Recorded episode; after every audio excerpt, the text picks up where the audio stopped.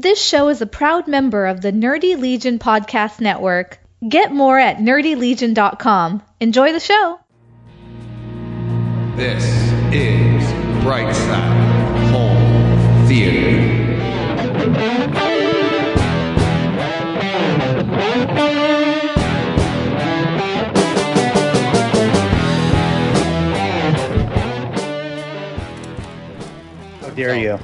How dare you? Are we recording yet? Oh yeah.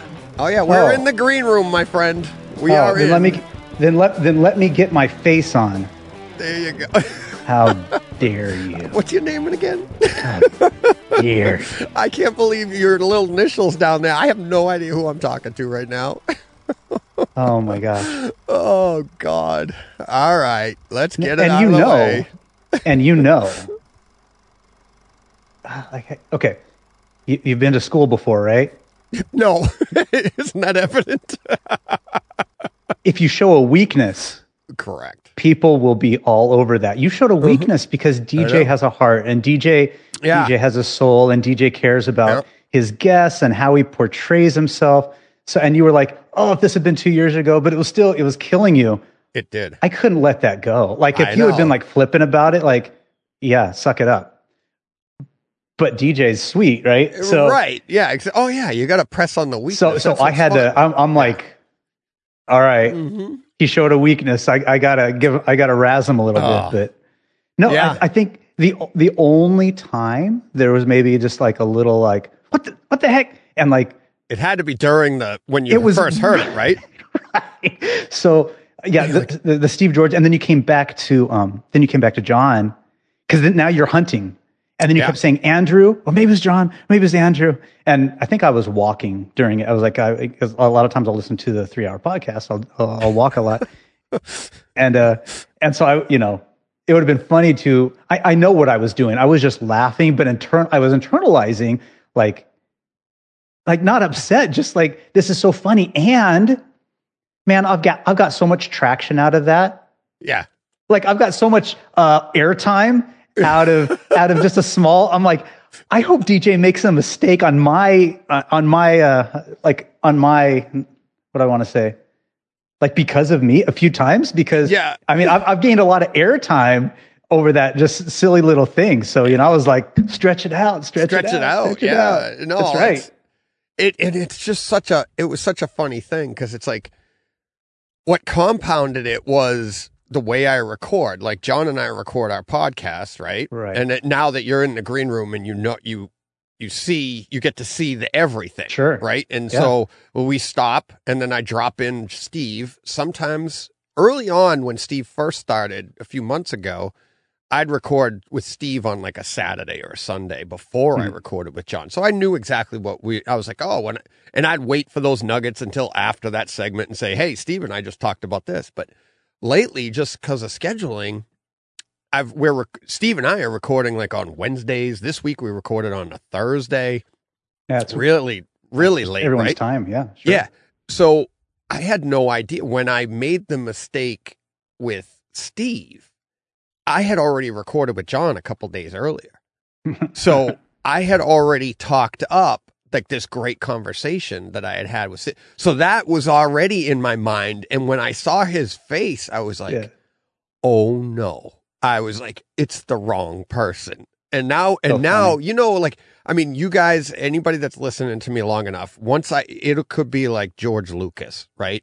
And once I forget something in my head and when it's supposed to be super obvious, it's like my filing cabinet just explodes in my head. Like, now you're never finding that piece of information. Like a deck of cards, like, yes, confetti. Exactly. And it's like, and I'll be sitting there and George Lucas is perfect. Cause I'm like, I don't think it's happened with him, but it will be somebody like or a James Cameron and then you just sit there and you start to panic, you get the sweats and you go, oh, and you're on a podcast. So, you're like, oh no. You're like, are you saying if it was the wrong director?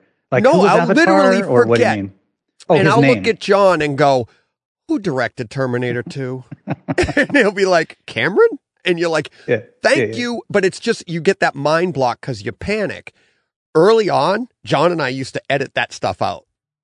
I'd be like, because you were so, because, well, you're trying to create a rapport with your audience. You're trying to create a credibility. And you want to show expertise, which you have. But if you forget a name, it doesn't sound like you know what you're talking about. Exactly. And especially early on. We all do it. And that was like years ago. So now I'm like, I just, you know, I lean into it.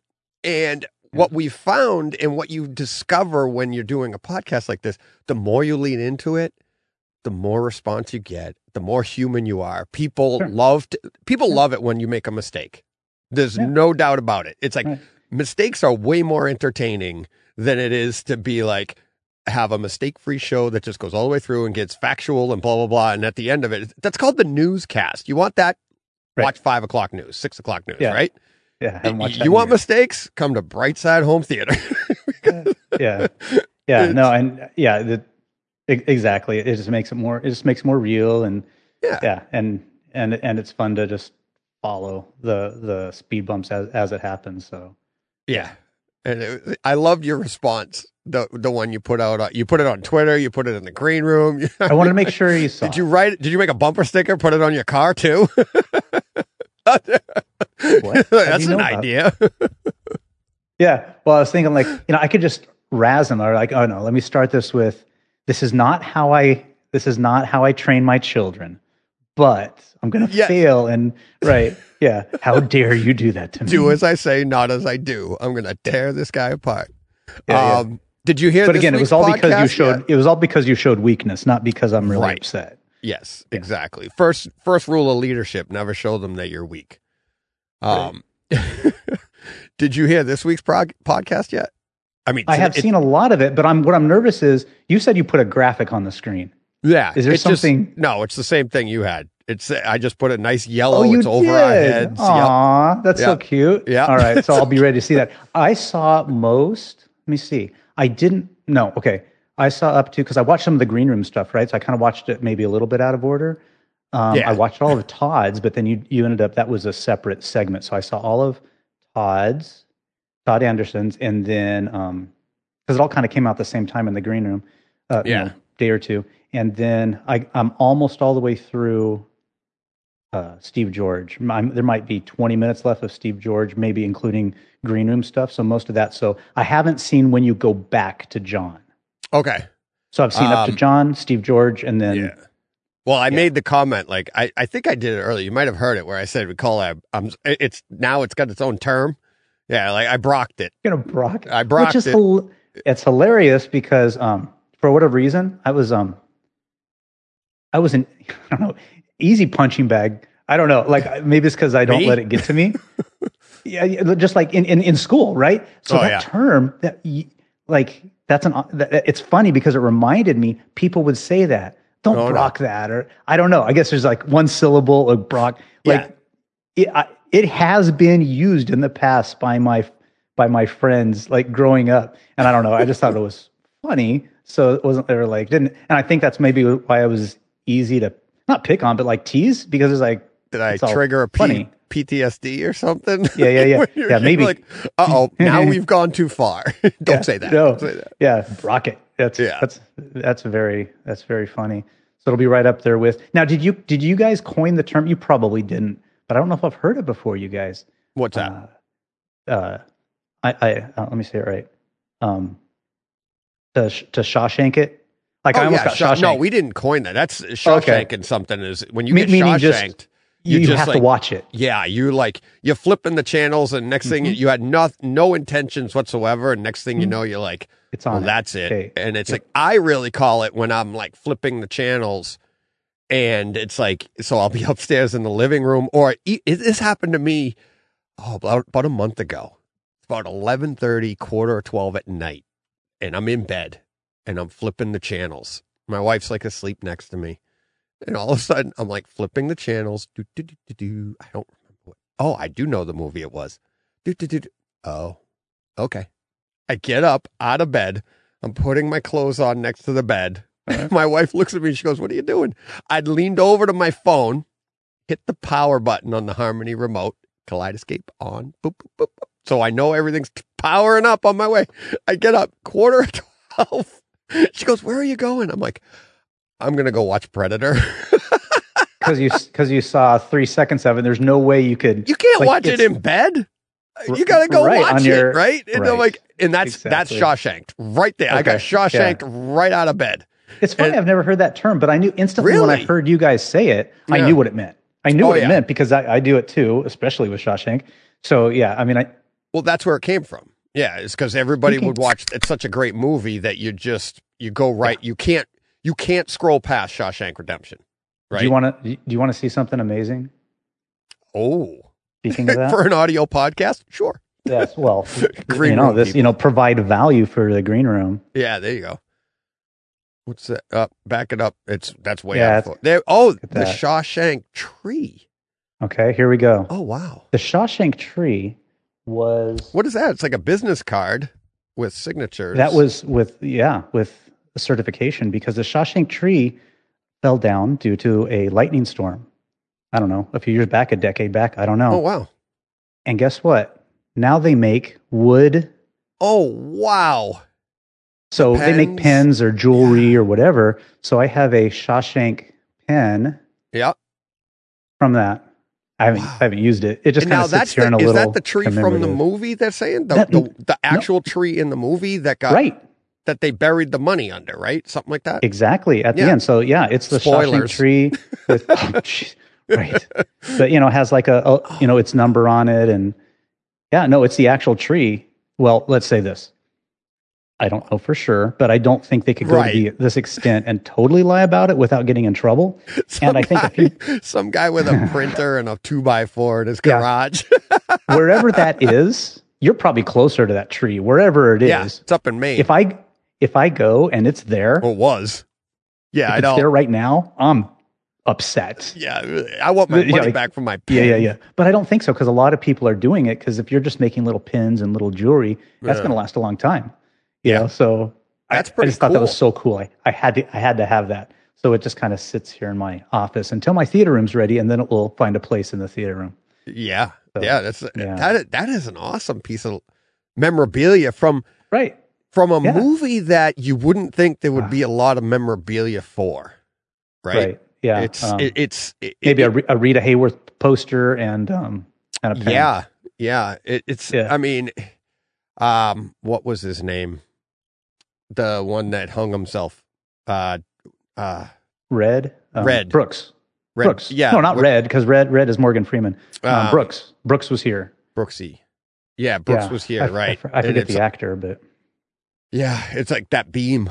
Like if you could find that, but right. Yeah, that it's such a. But it's an amazing. There's the Bible. There's the Bible. Yep. I mean, you can get on Etsy, and there's the Bible with the rock hammer cut out of it. Yep. So there are little things like that, and that's what I like memorabilia or T-shirts or hats or whatever that say "May the Force be with you," and then it says Star Wars, or it says. I don't know, where it gives a slogan or a saying or some tagline from that movie, but then it says where it's from. I hate those. If they don't know what it means, then they're not worthy of me explaining it. Well, and that sounds horribly mean, but I don't care. Have you seen my T-shirts? Bright Side Home Theater with the triangle. Yeah, but have you seen the couple? I have a couple with sayings on the back. Oh yeah, yes, I have. Yeah. And absolutely, they're the sayings that would go with like, "Hey, ask me about my Bright Side home. Go ahead, make my day." That type of thing. And you don't need to explain it. And if I have to explain it, it's not gonna. You're not even gonna care. You're not gonna care. Yeah. Right. Yeah. So that's kind of like this pin, or even that a Bible with the anvil. Like if you have to ask. And speaking of that, so I didn't get in. We did. There was still stuff we didn't get into from the last one, but we'll find out how relevant some of that stuff is this time. But it's whole theater; it's always relevant. All right. Well, one thing I am doing in my stairwell. So, if you remember, the stairwell, it's upstairs. So my cinema is going to be upstairs. It's a detached building. If you don't know what I'm talking about, make sure you go back to episode one. Go back to John 5 Brown. Episodes ago, or something. 5 Takeover Tuesdays ago. Yeah, but no, there was some.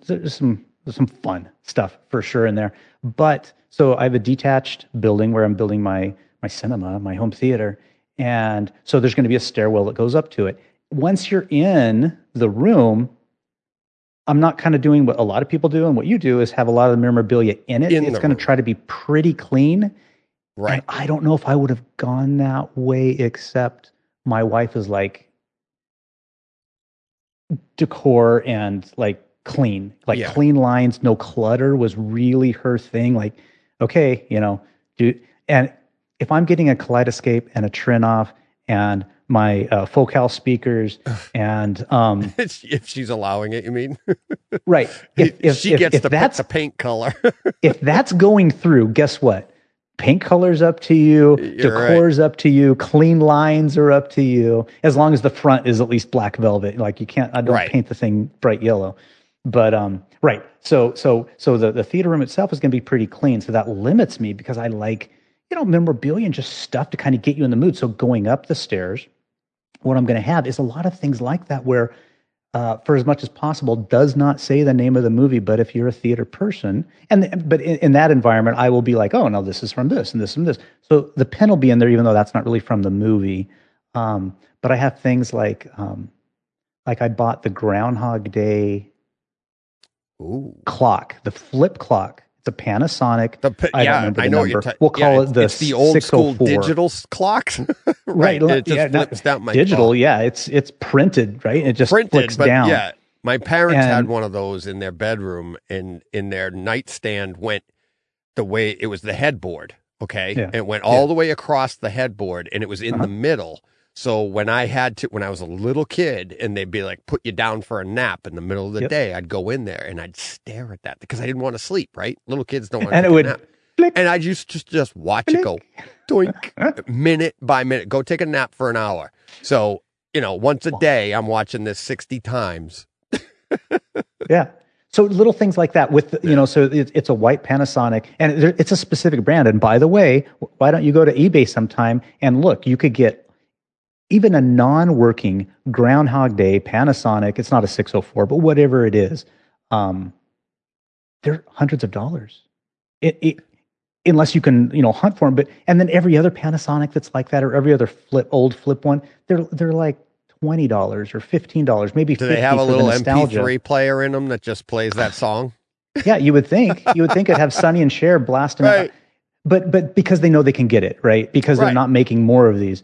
So, but I'm going to break a pencil, because remember that's what you did on the first night. Yeah. So I'm going to break a pencil and super glue it to the top. But they're just going to stuff like that, like stuff from Star Wars is not even like that. That would take up everything if I did Star Wars. So just things from kind of some really good movies, and it doesn't even have to be action. Like I'm probably going to put something from Sound of Music up there, and just memorabilia going kind of your journey. You're like, you know, it's a small world, and you take a journey through the different lands. So this will just be a journey. Like I'm probably going to get the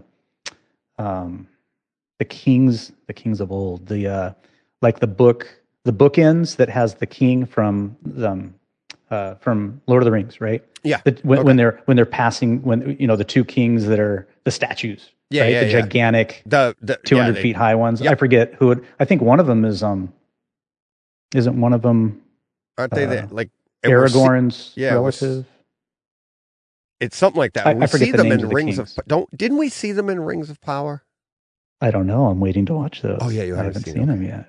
Yeah, But so you know what I mean when they're in their boat, right? And they pass by this portal, this, and they're going to the land.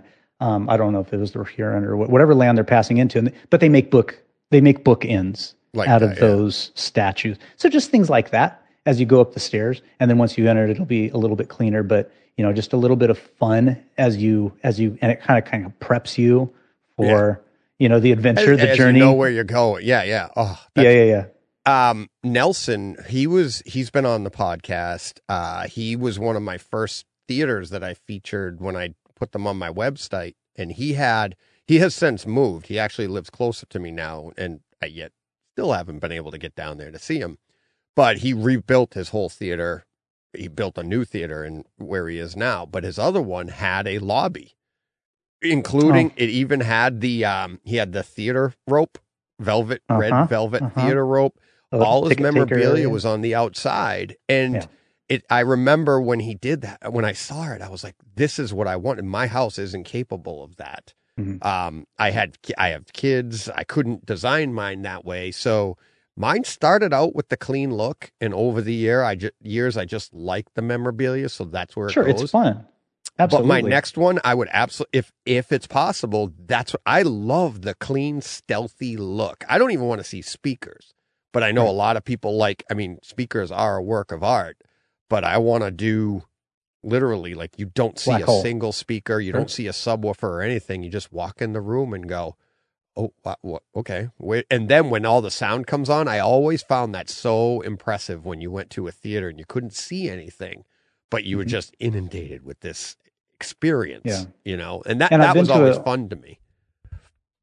Yeah, right. And I mean, when I did the M Wave up in Kansas City and I did the home theater tours, a few of them had that. And, of course, with YouTube and, you have some on your website, ones that have done that where they have the ability to, have a room just outside and make like just a lobby out of it. Yeah. I mean, a perfect place for like a pinball or an little arcade cabinet or, just something to like recreate that.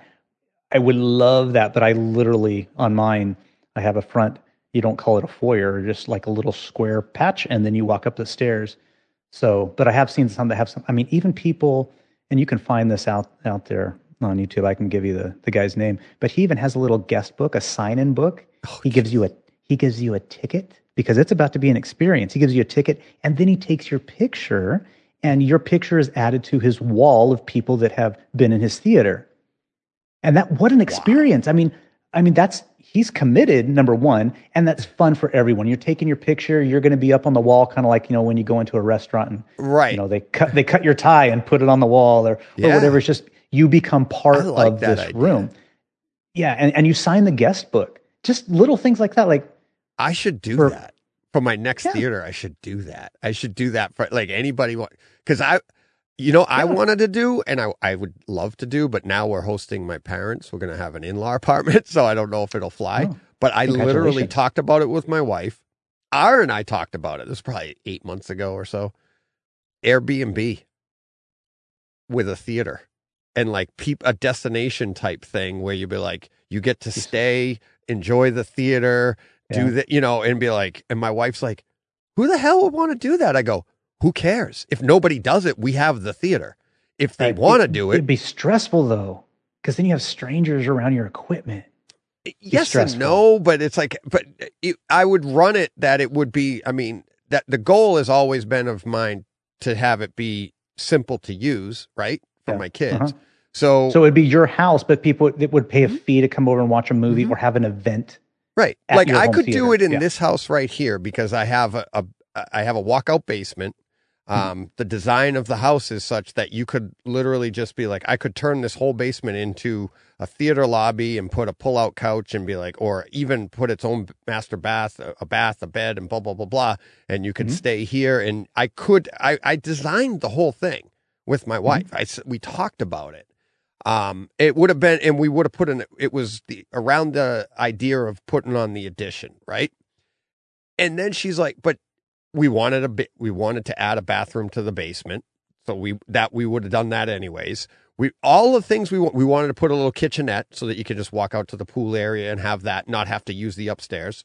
So that was already done. So the next step is just to be like, make it possible for somebody to even just sleep down there and just enjoy it, right? So, and we're in the middle of nowhere. Who's going to come here for that reason? Oh, they get conventions in town. Airbnb, people use Airbnbs for all sorts of reasons, right? Sure. And I'm like, if nobody uses it, it doesn't cost us anything. It's all stuff we want and would do anyways, right? And then it's like, if they do use it, it's just extra. It's like, okay, somebody's going to pay us for it. Well, cool. And if you're doing it for a profit, you just found a way to get a tax write-off for your theater room. Well, yeah, that too. Exactly. So, plus this, I know this is right. This podcast, which, has the potential to make, a profit. Right. So this combined with, if you combine it with Airbnb, dude, you can really make that a tax write-off and it be legit. Now, I'm not your tax man, but I'm Right. Being aggressive on your taxes is not against the law. It's expected. Yeah. So yeah, you could totally do that. No, yeah. There are ways, and it would take me a while to get anywhere near that. And that's not what I would do it for. I just do it for the fun. But now with the podcast and meeting people and talking with people, it's like, I have no qualms with somebody being like, that's, if you're in my green room and I've met you, I've talked to you, that's part of the development of all of this. Be like, hit me up, come on down and hang out. Right. But it's like, now if I have the ability, I like what you're talking about, like have a sign in, we do, it'd be fun. But yeah, I'll send you some links for some good videos of people that have done that. He has a D-box in his. Oh, he does. It's a tricked out. And he's a rep too. I mean, he knows what he's doing. Well, that helps. His friends are engineers in the business too. So, I mean, it's not just a D-box. They have it hooked up to wind and I think even some lighting, like a full 4D theater experience. So yeah. In his home? He's a really cool guy. That's awesome. Yeah. In his home. But so he's put a lot of effort and work into it, but very personal guy. He was actually at M Wave. He, I think he's a rep with maybe JTR Speakers, which like I said, they have graphics, they have advertisements in AV Nirvana. I want to say he's connected to JTR as one of their sales reps. But so he's just he has a lot of stuff, and I got a lot of ideas from him, even though I can't really go to his extent because, dang it, these people with basements. Is yours a basement? I can't remember. Mm-hmm. Okay, yeah. That just it's a whole. No offense, it takes it to another level because you have. No pun intended. I shouldn't say offense, but it takes it to another level because you have a whole floor available to you from. It's just a matter of how much you can convince the wife to utilize for it. Well, it really, like what I did for mine, it's basically a quarter of my basement. So the way you design a basement here is, unless you pay extra money and you do a steel beam, you're going to have lally columns down the middle. So you'll have that beam and then lally columns. So that's, you get a wall there. So depending on the width of your house, that's what's going to depend on your theater if you design your basement right. And when I see design, it's really, when you're building the house, it's you have to make sure that they put all the heating units and in the oil, all that stuff, anything that they're using for the house, it has to go into one place, like one side of the house. Mm-hmm. And mine is all down one end of the house so that the other end is completely bare. So when we first moved in, I came down the stairs and it was just wide open. There was nothing. And you saw at one end of the house. And a tear came down DJ's. Oh no! Cheek. It's like I designed it. I was like, this is what I want to do. The only thing I didn't have, the knowledge I didn't have that I have now, is the room within a room and how to do it. Okay, yeah. It can be done in a basement like this. I have 7.5-foot ceilings here, but if you stagger things right, you can do the ceiling. You can actually separate the ceiling from the floor joists. You just you stagger the joists separately, and you can literally be off by a half inch between your ceiling and the next floor joist and still be stable. And that can make such a difference. It would, but my whole thing right now with, my ignorance at the time, I'm two layers of sheetrock right into the floor joists, right? My my main wall that my screen is on is actually attached to a joist. So you have a whole wall attached to a joist. All of my walls all the way around the room are attached, are tacked into the joists. So that vibration is just, here I come. Oh yeah, everything. And then the entire left side of the room, that is the beam, and it goes right into the beam. So the support for the entire house is just that all that base just goes right through the house. Yeah. Right. So, you could, but it's funny. 20 years later, reading, learning, listening, all of this stuff, I'm like, I was very, very close probably about 6 months ago to just, not even 6 months ago, I think it was 3 months ago, literally tearing the room apart just for fun. Even knowing I was going to be building a room someday again, I looked at my son, I go, do you want to do this? I go, we could tear this apart and put it back together in probably a month. And he's like, I'm like, for the purpose of like soundproofing or just soundproofing and literally, you know, blanks and giggles just to do it. I would, what I was going to do is like, I have my media room is at the back of the screen. Okay. It's at the wall that's behind the screen. I was going to flip the whole thing around. I was going to put the screen at the other end the way I wanted it originally, but I couldn't because my wall was it was a TV. So I didn't have the space. But anyways, and then put the projector in the media room. So you take the projector right out of the room. You keep in that heat out of the sound, room, everything, keep the sound, everything, just completely redesign the room. And, but again, it's one of my son's like, no, cause he's the one that's going to get, he's like, I don't care. I like it the way it is. I'm like, okay, all right. Yeah. But that would have just been fun for me. I would absolutely love that just to be like, let's start, you know, get a dumpster, tear it apart, and build it anew.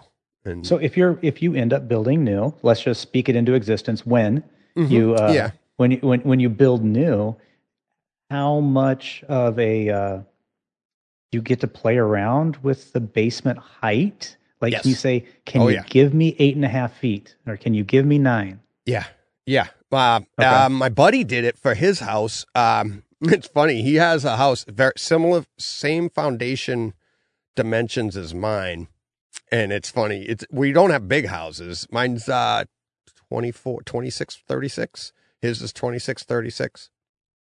And, but he went with a 9, 10 foot. I think he went 10 foot because he wanted to put a gym down there. So he put in the steel beam. So he has no lally columns and all of that stuff. Right.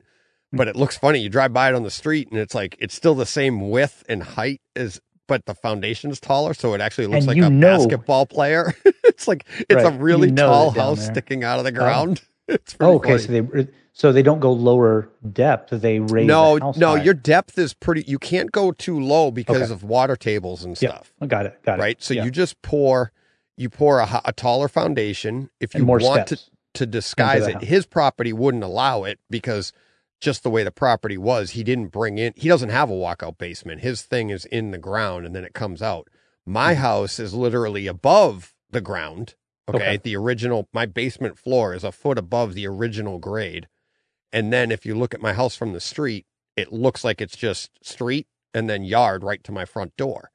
But the pitch is downhill the whole way. So all that is material. That's my septic system. That's material brought in to make it look even. I did all that. So out of your basement, you can walk outside. Yep. I walk. Yeah. It's dead even right out to the pool out of my basement. So, and then from behind my yard, it goes downhill even more. Right. So that's kind of the way the pitch went. So when I'm designing this house, first I got to find a piece of land. Once that's done and we get it surveyed and I know what depths I have, I can say, all right, when we're pouring this foundation, I want, and it costs you nothing, like next to nothing to add a couple of feet because all it is just concrete on top.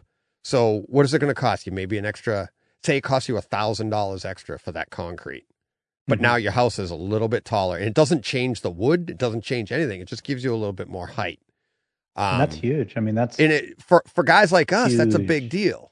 Right. Yeah. Cause that enables me to, my ceilings are different options. Yeah, I'm just thinking a 9 foot ceiling so that I can have like 8.5 in the room or something like that, and give me. Yeah, because once options. You account for the room within a room and separating it, and then deciding if you want the riser, if you want that second row or whatever. Getting that 9 foot, that's a big deal. Yeah. So, and what's funny is like this whole house. And not a joke. I mean, I'm talking about it with my parents, my wife, everybody knows it's all designed. I mean, if you design it around, you start with a foundation, it's designed around the theater. You're okay with that. I'm like, oh yeah, what? They're getting a house out of it. Right. Yeah. You know, it's like everything above the theater is going to be, you know, okay, let's talk about what do we want for kitchens. And that's the normal conversation. But this is being built on the foundation. Of a theater. Literally, quite literally. Yeah. So yeah, that's cool. Yeah. So it'll be fun. It's going to be fun. But how was CEDIA? How was meeting Todd? Speaking of great room, have you seen any of his stuff? I didn't go videos. To What's that? I wasn't at CEDIA. Don't start. I didn't go to CEDIA. Don't start with me. I saw the pictures. I'm not going to break into the sweats. It's kind of hard. I'm standing. I got the wrong guy. Yes. Yeah. Go ahead. Go ahead. You're saying no. We're talking about lobbies. My throat. I just got something stuck in my throat. Just drink it. I know. You know.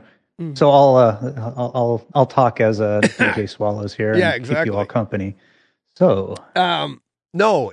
Have you seen his lobby area in his theater area? I have not. He's a pinball collector, so he's got pinball machines. He's got. Does he do the Base Hunters? Yes. Okay, so I've seen things glowing in the background. That's his pinball. He's got a beautiful. Okay. He's got a great theater. He's got a great I think that's. I'm pretty sure that's his basement as well. Has he done a tour of it? It's got to be out there, right? He's got to brag about it at some point. I've seen it, but I think I've seen it through him. I'm not sure if he had a tour. I didn't go to it.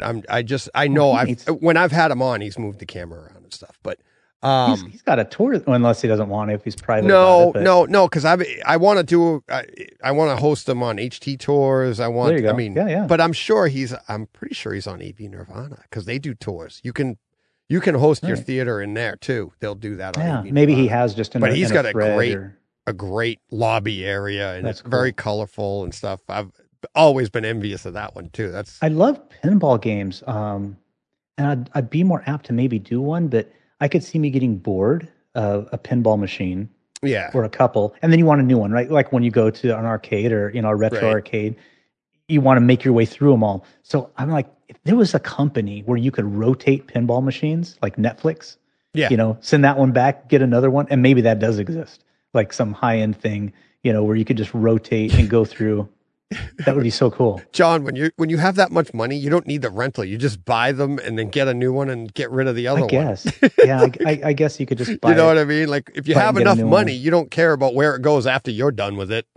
And they're hard to maintain. Well, not hard. They're difficult to maintain. They're they can be a headache. Oh, really? Just the balls and just keeping everything lubed and balanced and all that. So they're way harder than, say, just the average video game. Yeah, video game cabinet. Especially if it's more of a precise higher end, it takes more effort to keep it, because dust will get on it, and then that can just screw up the ball and the flappers and all that. But if you know how to do that, it's not like it's rocket science. But that was the only thing that was kind of deterring me from getting one. But I want video games. I want two full size real, like a Pac-Man and a Space Invaders or something. So no multicade. You just want I want the original, the real deal, just like what we had when we were kids. And you'd go to wait in the lobby and you'd play a game or something like that, and just be like. So it'd be you do Pac-Man, or did you do Pac-Man or Ms. Pac-Man? No, Pac-Man.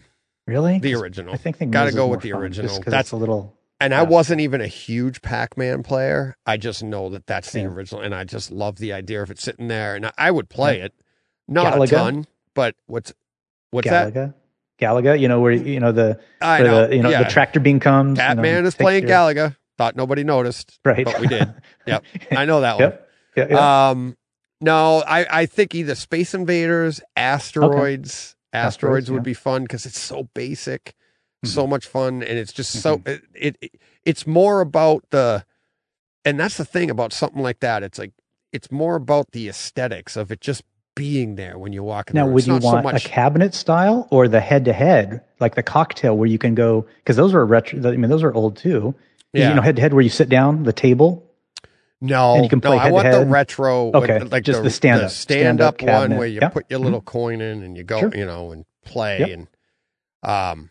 Yeah, just you'll have room for it now. I mean, you're building a house around it. Hopefully, yeah, exactly. Make it happen. Gotta make it happen. Yeah, it's so. We'll see. Yeah, go ahead. So yes, I did meet Todd at CEDIA. That was really cool. So, and it's sad, but so I was hoping to see him. There's thousands.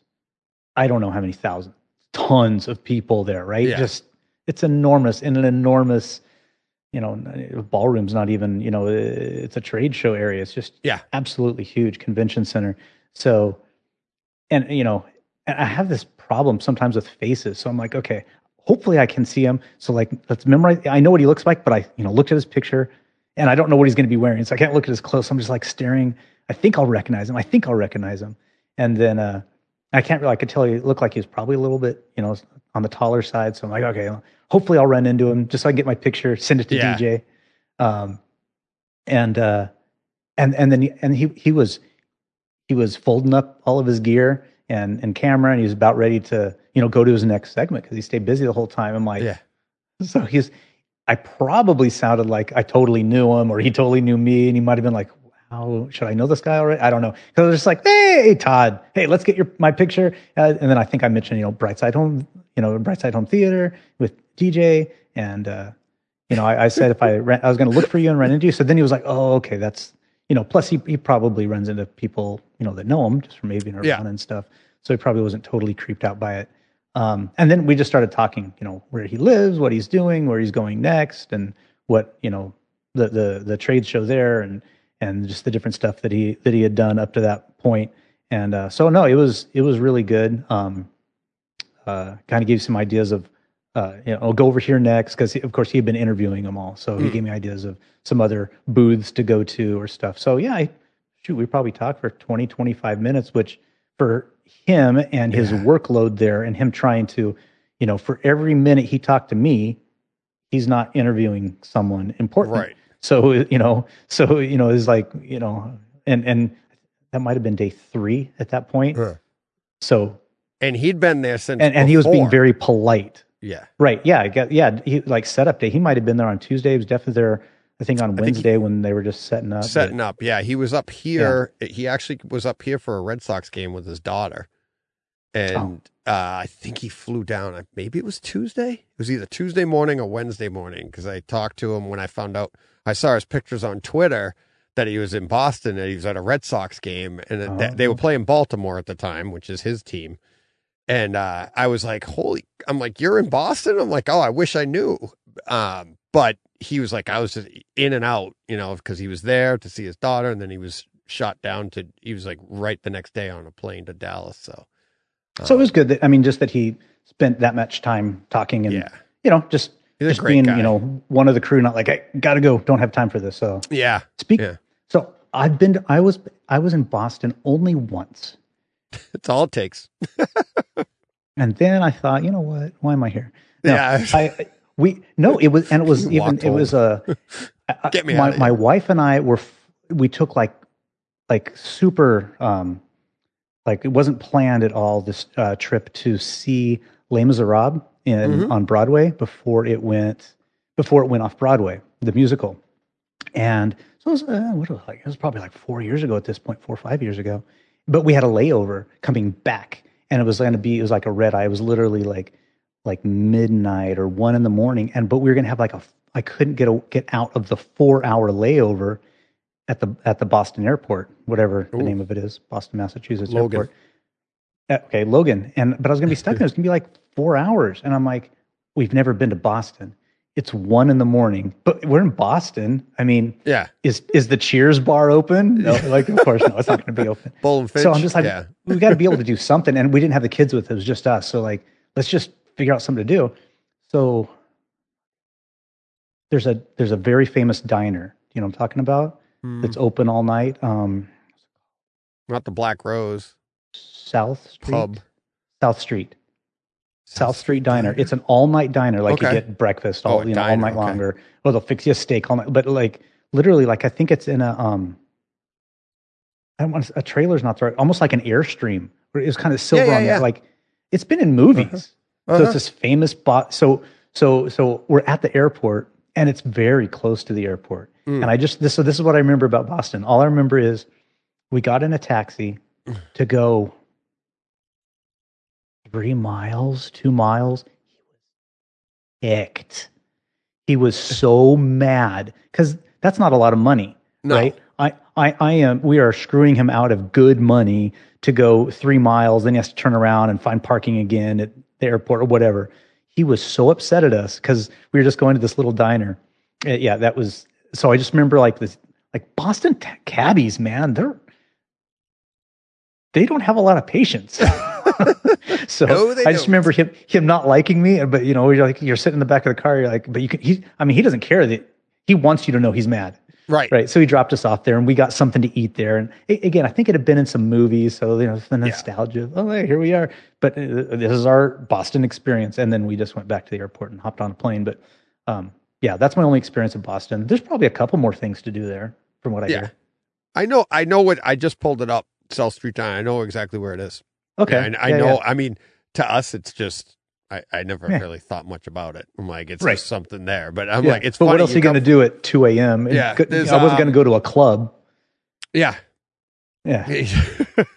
Not me. Yeah, it's like, I mean, this, I don't know. It was funny when Ara was here a few months ago, back in August, we were going to meet someplace to eat. And we're like, wherever you want, is there any place around where they're staying that you guys want to go to, right?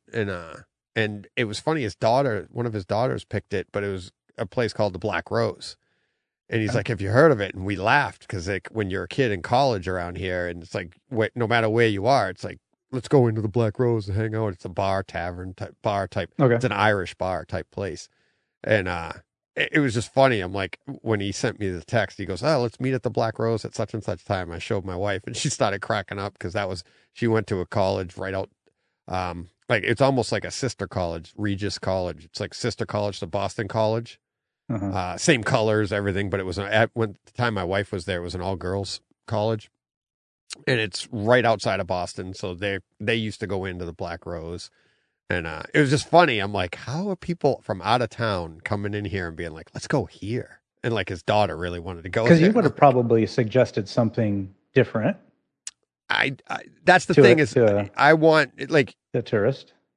I wouldn't suggest anything because I'd be like, what do you know? What do you want? Right? Because to me, it's all normal, right? It's like, if I come out to your area, and I have something in mind, wouldn't you want me to be like the thing that whatever fascinated me?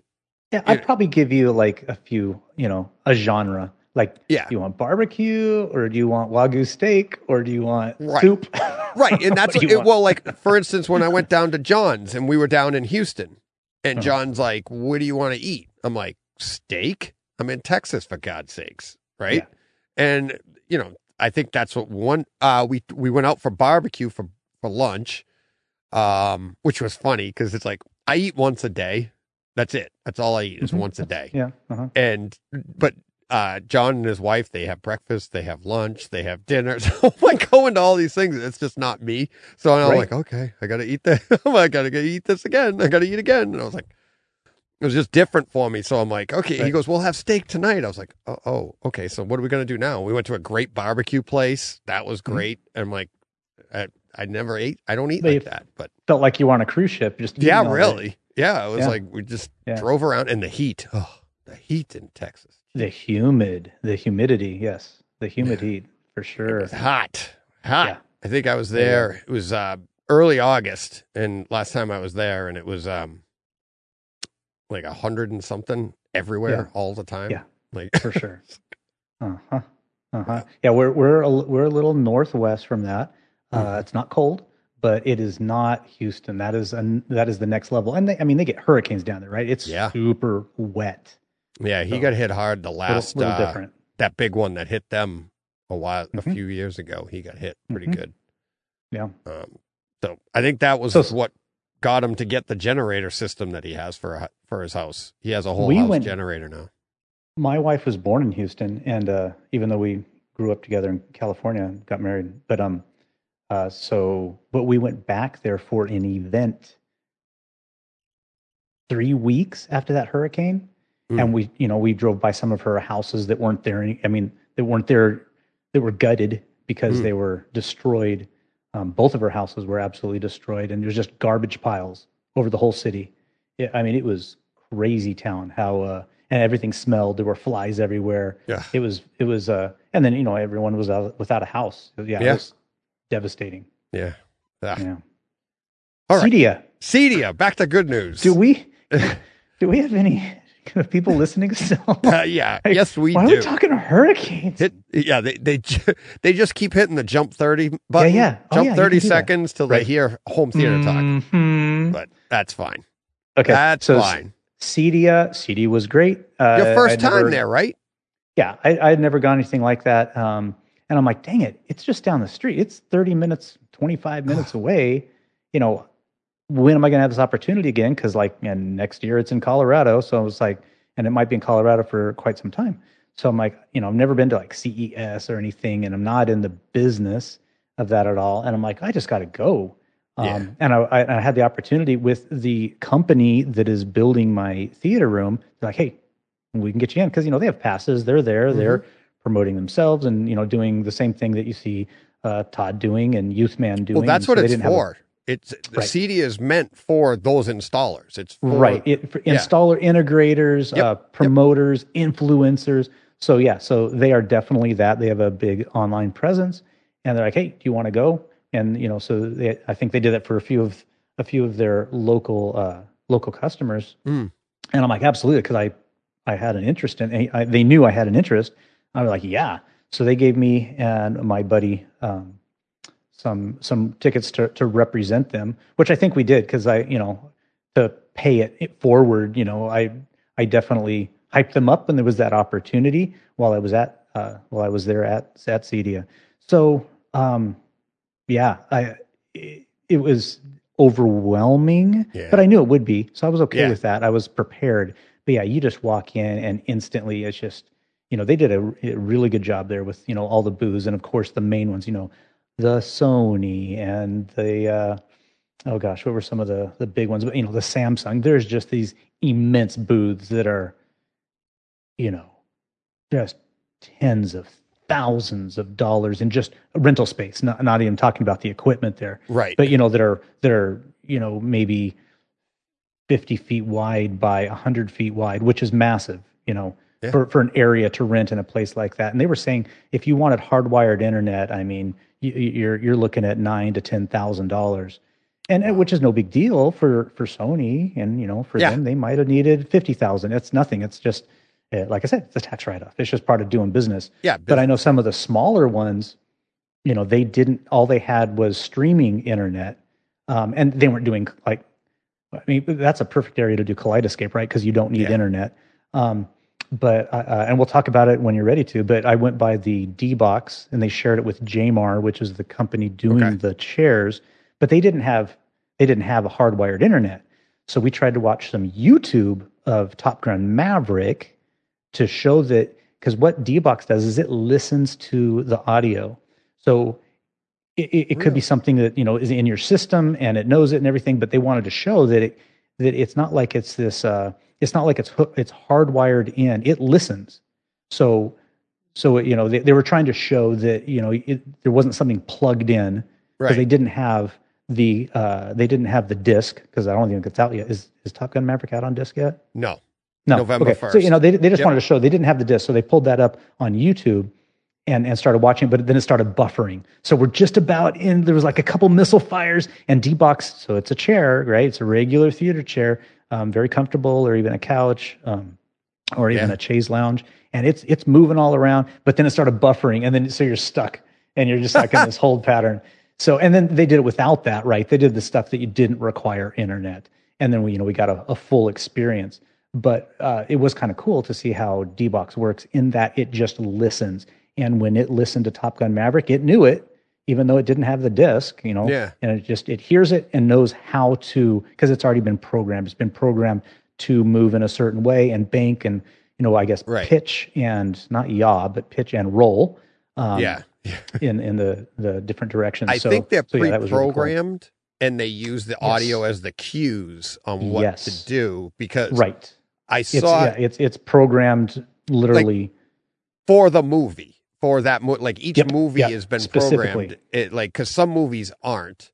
There's even TV show. Because what I remember back in first season of Mandalorian, and it happened to come up on HT guys. They were talking about it.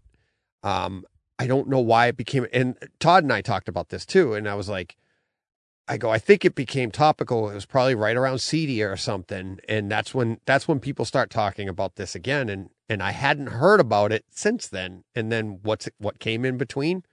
We didn't really have CEDIA the last 2-3 years, right? Yeah. So you don't have that topic. But yes, I remember seeing the list of the movies and shows. And I thought that was really interesting, especially at that time. I knew about this even years before that about movies.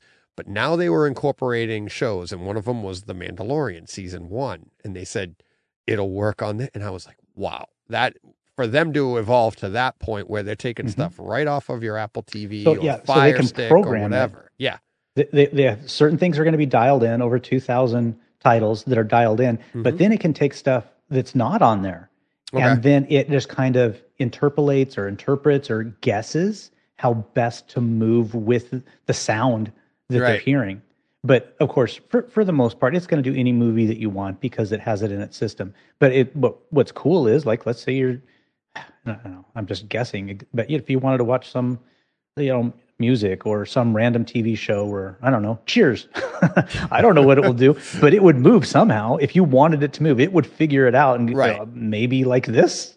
Yeah, I'm sure I'm sure, like, on bass stuff, like, it's going to rumble a seat. It's going to move you and stuff in a way like that. Like if you're watching Twister, right? Or something with a great bass rumble coming up through the floor. It's probably going to interpret that and give you that, even more than what, transducers do. But I thought it was going to be more gimmicky. It was a fun ride, and you can dial it back too. So you're like, I don't want to feel this every time. You don't have to.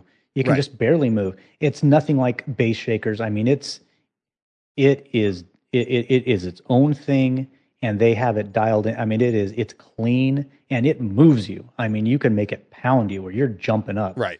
So and you're the cars revving of engines and. Yeah, it's just another level of experience you can have, and then you can just, again, you can dial it back when you don't want it to be that intense, or if you just want it to just barely vibrate like a transducer would do. So it can do every level, and I know there's a subscription with it, and it comes with the chair, and there's a few different chair companies like Jamar, which is out, they have a showroom here in Dallas, and I know they're trying to work with and test Valencia, which is a popular home theater chair brand. So, because you can't just be any chair, or you'll rattle the bolts right out of the chairs if it's not quality made and has the integrity to hold up to this the punishment that the D-box can deliver. So yeah, that's exciting. I don't know if I'll ever get one.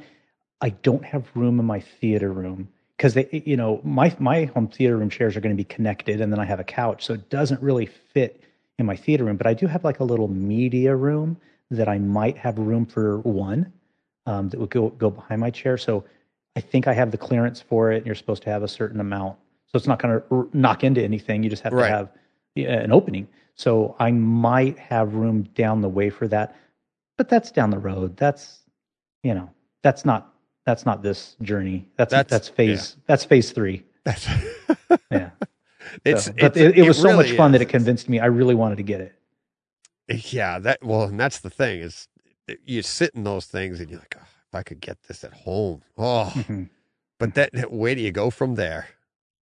I don't know. They haven't invented it yet. Yeah. Exactly. Yeah, I know. Like full 3D without glasses. I don't know. Passive 3D. I think it's coming. Right. I think it's coming. Could. Yeah. Are you interested? Are you excited for the new Avatar? Yes. Is that okay? Yeah. So I was excited. I went back. I took my middle kid. He's only 16 now, but he had never seen Avatar in 3D. And of course, they're hyping up Avatar 2, Way of Water. Yeah, something like that. Water? Yeah. Okay. Yeah. I don't think that's right. Maybe it is something with the word water in it. Anyway. Yeah. So hyping that up, that they brought Avatar back for limited engagement at the theaters. So he really wanted to see that in 3D. So it took him back. And if you have not seen Avatar in 3D, I don't watch movies in 3D. I really don't. I might, now that I'm going to have an awesome projector, I might watch them every once in a while and get, the recommended glasses and all that. But I just don't, because it's not that big of a deal, because most 3D movies are not that great. But James Cameron is not the average movie maker. Right. I mean, these cameras, these 3D cameras, won Academy Awards. Yeah. For Avatar. I mean, what you see in 3D, I mean, you're almost tasting it and smelling it. It's amazing. It is very much, very immersive in how 3D looks, specifically with Avatar, more than any other movie I've experienced in 3D. So I'm sure, I would think, Cameron's going to be doing the same thing with Avatar 2, 3, 4, and 5. That's the thing he's doing. I've been saying about Avatar since they've announced Avatar 2, years ago? I'm like, what has he got up his sleeve? He hasn't done anything in years. What has he been working on that we're going to get? Because I'll tell you what he hasn't been working on: Abyss in 4K. Correct. And True Lies in 4K. Right. And so speaking of Abyss, when was the last time? Okay, set the timer. I will talk to you Abyss 5 hours, just the Abyss. You ready? Special edition. Go. But when was the last time Cameron made a movie that didn't change something, right? Because the Abyss was actually developed, that creature, the water, was in preparation for Terminator 2, right? Right. It was like when I saw Terminator 2, I'm like, oh my gosh, that's that thing from the Abyss, right? And he was utilizing that tech. He was developing that tech, Digital Domain, which is his company, but ILM. I mean, ILM was, he was utilizing ILM back for the Abyss. Yes, but pushing it for that reason. Yep. And then go to Titanic. What he did, that he went to the Titanic. Yes, nobody had done that. Right. And, I think he filmed it. Doesn't he have the deepest dive on record? Now it might be filmmaking, civilian, probably. Yeah. No, he did a special where he just went down in this single submersive sub. He might have the record, and if not, maybe not a military record, but for a civilian. I was going to say, and that was after Titanic. But just the lighting and the lighting for the Titanic and the Abyss, what he developed for underwater lighting, for cinematography underwater, that's what I mean, and the cameras and everything. Maybe not Piranha 2. I think that was his first movie. But after that, what movie didn't he push the envelope? I know, with the help of ILM, but just his, but even what he tried to push, right? But even innovation, innovation, everything right. Pushing he did. Somebody. I know ILM does the work, right? Right. It's not necessarily his hand on the paintbrush, but he's getting ILM to push the envelope, and even because if it's not up to standards, they'll say keep doing it. It's not good enough yet. Spielberg with Jurassic Park and. And it's his creation. Right? Exactly. So it's the idea of spawning new ideas and new ways of doing things. I have a lot of expectations for that. Not necessarily the movie part of it, not necessarily the storytelling part of it. There's way more to Cameron's movies than just that. Not that I don't appreciate the storytelling, because I think, to me, Terminator 2, those two movies, I love the storytelling of those movies. And then, especially as a young kid in the 80s, when you saw Terminator, and you start to, and we're going to get into that. And when I hit the popcorn button here, and we talk later about predestination, predestination, predetermination, whatever. But, we'll get into time travel stuff. But just as a young kid in the 80s, and how did he go? But then which one? And just how it boggles your mind. Yeah, that was one of my introductions to it, and how fascinating it is. And to put it into that, hunter killer robot thing. And then you do this, and then Terminator 2. And then, that's his storytelling part that I liked. But I mean, the innovation part is just, and for us as home theater fans, right, it kind of is right in our wheelhouse. Cameron is that one of those people that are just that's our wheelhouse right there. Did I mention what the annoyance that I did with my wife in my old house when I organized my movies? I might not have brought that up. No. When did you organize them? Not alphabetically, but by popularity or something? Probably more annoying than that.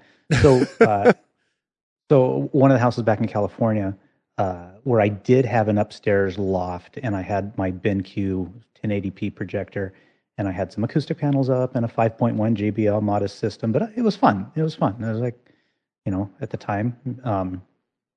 But she's like, you know, that's just all my DVDs. Did I have Blu-rays then? Maybe. I don't know. I'm trying to think of the year. But all of the movies, she's like, okay, you know, we had these racks on the wall and I started organizing them. And she's like, she looked at all the movies. They're not alphabetical. They're not by color. They're not by, like, she's trying to figure out how I organized all the movies. And I said, by director. She lost her mind. She lost her mind. How am I supposed to know which one? Yeah, that's tough. She's like, no, this is not happening. You know, like, I've got to be able to find the movies. I don't know what Cameron's done and what Scorsese's done and what, I'm like, but it's their story. She'll still hammer me in front of people, and everyone else rolls their eyes. They're like, "John, you are sick." I'm like, and I just keep a list. Like, you're not coming in my cinema. Yeah, no picture on the wall for you. Yeah, no picture for you. Yeah, because that's how I had organized it by director for the movies that had that, and didn't fly. I couldn't do that with every movie. I could do it with the majors that I love. But I'm not that deep of a movie fan that I know, right. Like, and, I mean, oh, I remember, and like, who directed Dumb and Dumber? Right. Yeah, not the Farrelly brothers. See, there you go. I know that, but I don't have it at the top of my head, right? Yeah, but I'm talking about the ones that deserve it, like the Scorseses and the Coppolas and the Spielbergs and, those. Right. I had all those, like the main ones, the Ridley Scotts. I had those all together. See, I did mine by action, comedy, and that makes sense. You did it by blockbuster style. Yeah, that's how you should. Right. Yeah. Not just straight up. I ended up putting them to straight up alphabetical because people got aggravated. I'd be like, because I had a cabinet. Yeah. I had a home theater cabinet with the TV was in it. That my 32-inch, and then underneath was all my laser discs. And I'd be like, I'd open up the door, and they were all stacked side by side. So you had to read the spine of a laser disc, right? Which is tiny. Almost like a record, right? So people, yeah, exactly. It's exactly like a record, right? So I'd be like, some of them were thicker because they had a double disc in there. So some of them had three. But you'd be like, people would get down on the floor. And I mean, this was literally like 2 inches off the floor because it was the cabinet that was underneath the TV. And I'm like, open it up and there's all my laser discs. And they're like, people, like, pick out whatever you want to watch. We'll put it in. And people got so aggravated. Like, and that's how I came up with my 3-ring binder. Yeah. I made a 3-ring binder, took photographs of each laser disc, put them in the 3-ring binder by alphabetical order. Yeah, because you wanted people to share your enthusiasm, so you had to, like, coax them along the way. Yeah. And they didn't. Yeah. They just rolled their eyes. Yeah. Especially when they'd come by and I'm in the living room reorganizing because I got a new movie, but now I've got to take out all the pictures to put in the new one to keep it alphabetical. Oh, Kaleidescape. Kaleidescape, guys, come on. That's what I'm saying. So I was doing all this stuff with a 3-ring binder, and then in like 2003, I hear about Kaleidescape, and I'm like, oh my God, everything's right there on the screen. I don't have to have this stupid 3-ring binder. And to be fair to people out there, if anyone's screaming, I know Plex is available. I don't have the energy and the time to learn how to do it, or to troubleshoot all the issues that were going there that will happen. Yeah. If you're doing it all yourself, and Kaleidescape is just clean. And if there's a problem, there's a hotline number, to figure it out. And it's not internet dependent. Right. If you got a bunch of stuff on there. So, I mean, there's just a lot of reasons why Kaleidescape works. And you can't live your life. I don't know if we mentioned this last, like, you can't live your life on what ifs. What if it goes down? Or, what if they go out of business? Oh, okay, yeah. Well, that happens with everything. You can do that with anything. I'm going to buy a Ford. Well, what if Ford goes out of business and you can't get that screw anymore? Like, you can't do that. Like, that can't be a good argument. A good argument is it's quite expensive. That I get it. Yeah, yeah. But it's just a clean way, and you don't have to worry about too much at all. Yeah. And I do not have time to learn. Oh, the worry is have my own servers different. There's none. Yeah, I did that. Yeah. Like when I first heard about the Zepedi. And it was literally, I think it was Nelson's theater. Nelson had a Zepedi, and I had featured his theater, and I thought I'd never heard of it. And then the next week, somebody else had one. And I was like, what the? So I looked into it, and every time I saw something. Rips. That rips it's just like a Plex, plays... only it's a more powerful version of Plex because it'll play anything. It'll play an MKV, it'll play an ISO. So you could even stick a USB, like if you on a drive, if you had an MKV file, boom, stick it right in there. Yeah, that's basic. Awesome. That's what it is. Yeah. That's basically what it is. It's like, and I've done that. Like, I had Top Gun Maverick. I grabbed not the movie, but the trailer for it. Yep. I ripped that. That was a complete, the actual 4K. Put that on a flash drive and put it right into the front of the Zepedi, pulled it up and played it in my theater, and it was amazing. I was like, oh. So then I took it, instead of just doing that, I put it on my, I ended up getting a NAS for the Zepedi, and I just put any file I want on there. And I mean, it'll play anything. And it's basically a more robust version of Plex, simpler to use, not as steep of a learning curve, but it does have a steep learning curve. And anytime I saw stuff like that, Windows Media Player back in the day, when they had their Windows version of it, right? I was like, ooh, that's close to Kaleidescape. But there was a lot of work to it. The Plex had a lot of work to it.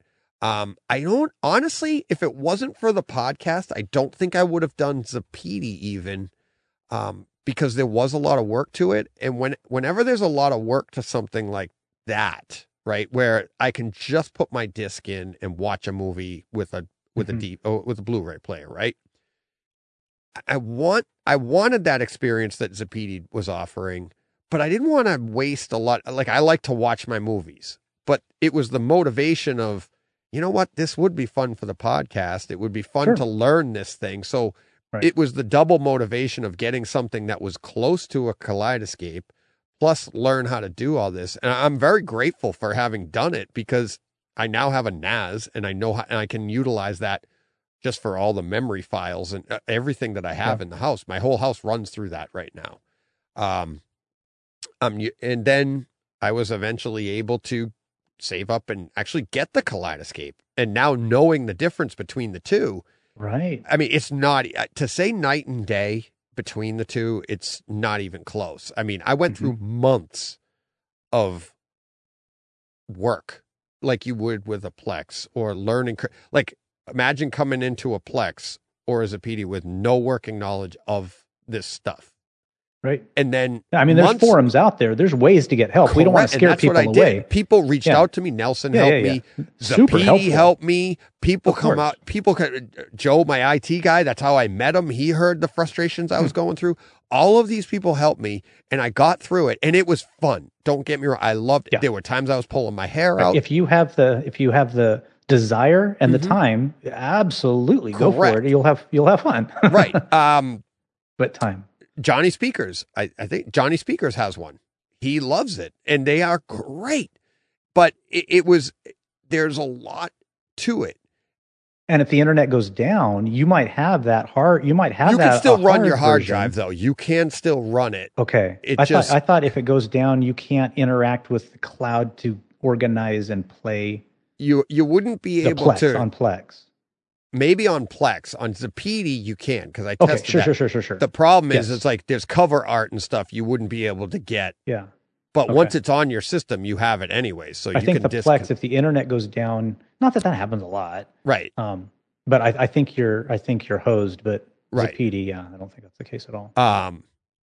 But the Kaleidescape, when I got that, I was expecting some work. So I was expecting, I got to figure some stuff. No, it took me longer to like get it positioned on its shelf. Once I had it on its shelf, I was like, oh, okay. Turn it on. All right, it's on. And then the screen tells you what to do. It just says, go to the website. So I walked out of the room, sat down right here at my computer, logged in, created an account for myself, did this thing. And I'm like, okay, Star Wars, bought Star Wars. Went back to the room. There it is. Yeah, like 10 minutes later, I was watching stuff. I'm like, the UI UX experience is like Apple, right? You don't have to think too much; it just works. But then you have the people that don't like Apple because they like their Android because it's so customizable. Well, then you're a DIY Plex type guy. That's fine, but it's just so easy that it was just I was sold. It's clean, the good, the UI. Yeah, no, I definitely, yeah. It was definitely my version for sure. Yeah. And it's just another way to ingest your movies quicker. Like I said, like I was saying to John in this week's podcast, you didn't get to the second part of the podcast when I said I went down this rabbit hole and I watched all of these movies. And then John goes, and that's all brought possible because of Kaleidescape. I'm like, yeah, you couldn't jump through 4 movies the way I did if you had to get up and put if you were sitting next to the disc player, you couldn't do it that fast, as fast. And there's more annoyance to it. That's why it's like, I understand the people. It's like, it's not what, like Steve George. He's like, I don't mind. I've had a lot of people. I like putting the disc in. There are people, I think Jeff from HD Report said the same thing. He's like, I actually like the idea of putting the disc in. And it's like, I do too. I when I still do it, I feel like there's a memory there that goes way back. Even putting laser discs in, there's something to that. I get that. But there's also something for people like myself that it is a feature that is probably not exclusive to me, but unique to people like me, where my mind just jumps and it just really I can really lean into that and just allow that to happen and go from watching, watching Jack Ryan to like, oh, I like that guy in this, and just jump to another movie and then another movie. And I haven't seen this in so long. And then it's like, what'd you watch tonight? Oh, about 6 different movies. But you were only down there for an hour and a half. Yeah, I know. Yeah, it was so much fun. Around. Yeah. It's like, reading about 7 books at once, you just jump around to them. And it's like, and that's, I like that. But then at the same time, you can just sit down and hit play and watch an entire movie, like I do when it's on a first release. I've never seen this before and I just want to enjoy it. Boom, do that. And it's like, and I have a Blu-ray player. So I have an 820 in my media room in the house. And then I want to say, and everyone can correct me if I'm wrong, but I want to say it's the same company as Zapedi. Is a Rayvon? Have you heard of the new ones? Rayvon? Yeah, that's Zapedi owns it. They're supposed to be the replacement to the Oppo. Yeah, it's the same. But a lot of people have a big argument that that's the 820 and the 9000, which are Panasonics. That those are much better. I don't know. I haven't plugged in my Rayvon, but I think it'll work. It's more expensive. Yeah. But it's with CEDIA, and I think their customer service is good if something goes wrong. Mm-hmm. But then again, I've talked to people that have had both the Rayvon and the Panasonic. Like, I like my Rayvon better. So I don't know. There's other options out there. The Panasonic tends to be cheaper, especially the 820 and even the 420. I think the 820. It gives the capability of Dolby Vision, right? Yes. And that is XLR. Well, the 9000, I think, has XLR. Yes. My Rayvon has XLR. Yeah, it has ability, and I don't think the 820 has XLR. The 9000 is more for like an audiophile. There's features there, because I've thought of just getting the 9000 just for the sheer looks. Right, it's more metallic, like, more. Yeah, beefy. I just like it just looks for sure solid and like in your rack. I'm like, But the 820, I mean, as a projector owner, all you need is the 420, because you're not going to utilize the Dolby Vision, right? Other than that what you're looking for with the 420. My Mad VR will give me my Dolby Vision will be brought to you by Mad VR and my exactly. So not you real, get a, not four, real, but, you a know. 420, and you don't even need. Plenty. I mean, that's plenty. You don't even need the optimization. But as a projector owner, you can get a 420 and run, the HDR optimizer, and you're going to get a great image on your projector or whatever you have. But if you need Dolby Vision, then 820. And I think one of the things that's been rock solid about the Panasonics is that they're playing the 3-layer discs. They're playing nothing skips, no freezes or anything like that, which we had a conversation. People had a conversation on Twitter about Jurassic World Dominion. I think Jeff at HD Report had the issue as well, where it just stopped playing. And it's, we're just speculating, just guessing. I have no idea, but it just seemed to be anybody without a Panasonic or one of the lower end. And what's sad to say is when you say a lower end, they're like, it's not lower end. It's $250 player. And I'm like, I know. Lower end. But yeah, it's like, but it's, yeah, that's, you're at the higher, lower end. I'm not trying, but not like Panasonic. Panasonic's not high end, but it's like, there's just some, even the 420, which was, what's the 420 go for? Like 250, three, is it something like that? Might even be. I think it's less than three. Is it? Okay. So, yeah, but that's what I mean. Yeah. But it has the same hardware as the 820, just without Dolby Vision. So it's able to literally just play. I mean, it goes deeper. Yeah, it can play the three layers, and it's just, there's something in there that I don't know what it is, but I've never heard of a Panasonic not, or having an issue, I should say. I've never heard it having an issue with 100 gigabyte disc. Lots of issues. Sony's have issues. The lower. What about Kaleidescape? Do Kaleidescapes ever freeze on you? Actually, to be fair, yes. You know, does it have an issue? Okay. Yeah. If I'm downloading a movie and trying to play one and then trying to pause it. So impatience. You're trying to do you're in the middle of the day and it's like, that's fair. You're just overloading the, but you can back that off by saying, don't do an 800. It takes the full bandwidth of your whole house. Right. Because it's a 1 gig download. So it's trying to, the machine, the Kaleidescape itself is sucking it. Right. So, and at the same time, you're trying to use that same bandwidth to send the signal from that hard drive that you're downloading to the player at the same exact time in your house. It's trying to utilize that same bandwidth. So what ends up happening is choke a little bit. It's good. But now somebody like me, I try to jump from one show to or movie to another movie. That's when you're going to notice it. It's going to be like, hey, hang on a second there, Mr. Impatient. I need a second because I need extra time to think here. Yeah. And it was literally, I don't know, a month into owning it. And I'm like, what had happened on one morning before work? I thought I broke it. But then it was like, I called support. And I was like, what happened? And they're like you're doing too much at once. Yeah.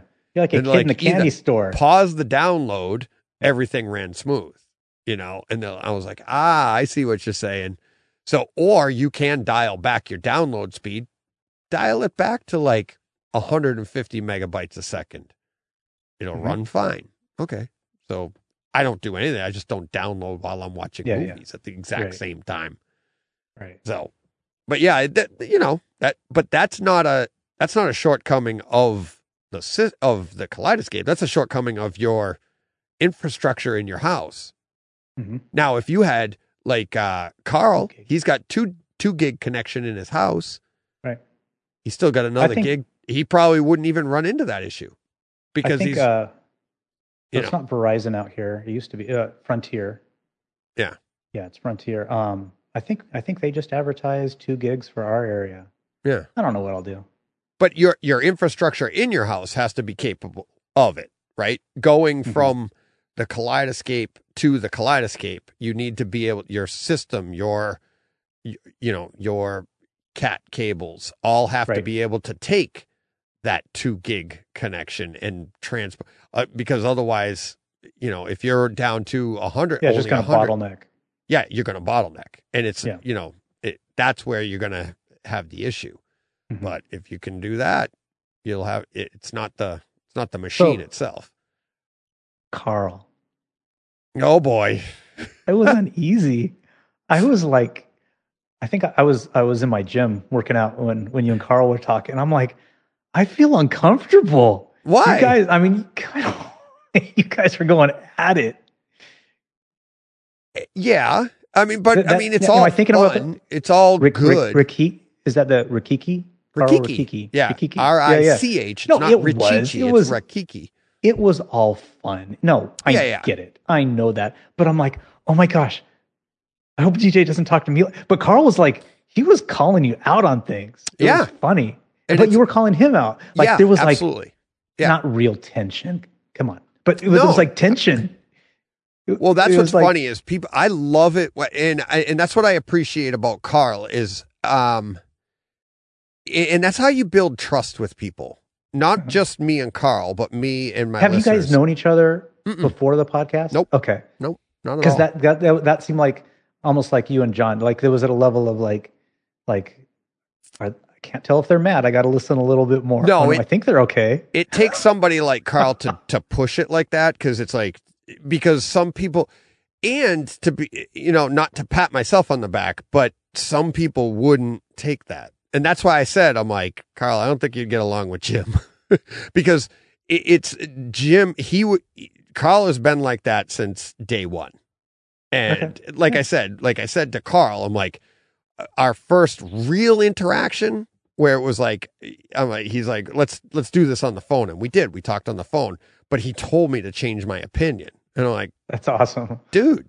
You don't, how dare you? Why would I change my, that's my opinion. Right.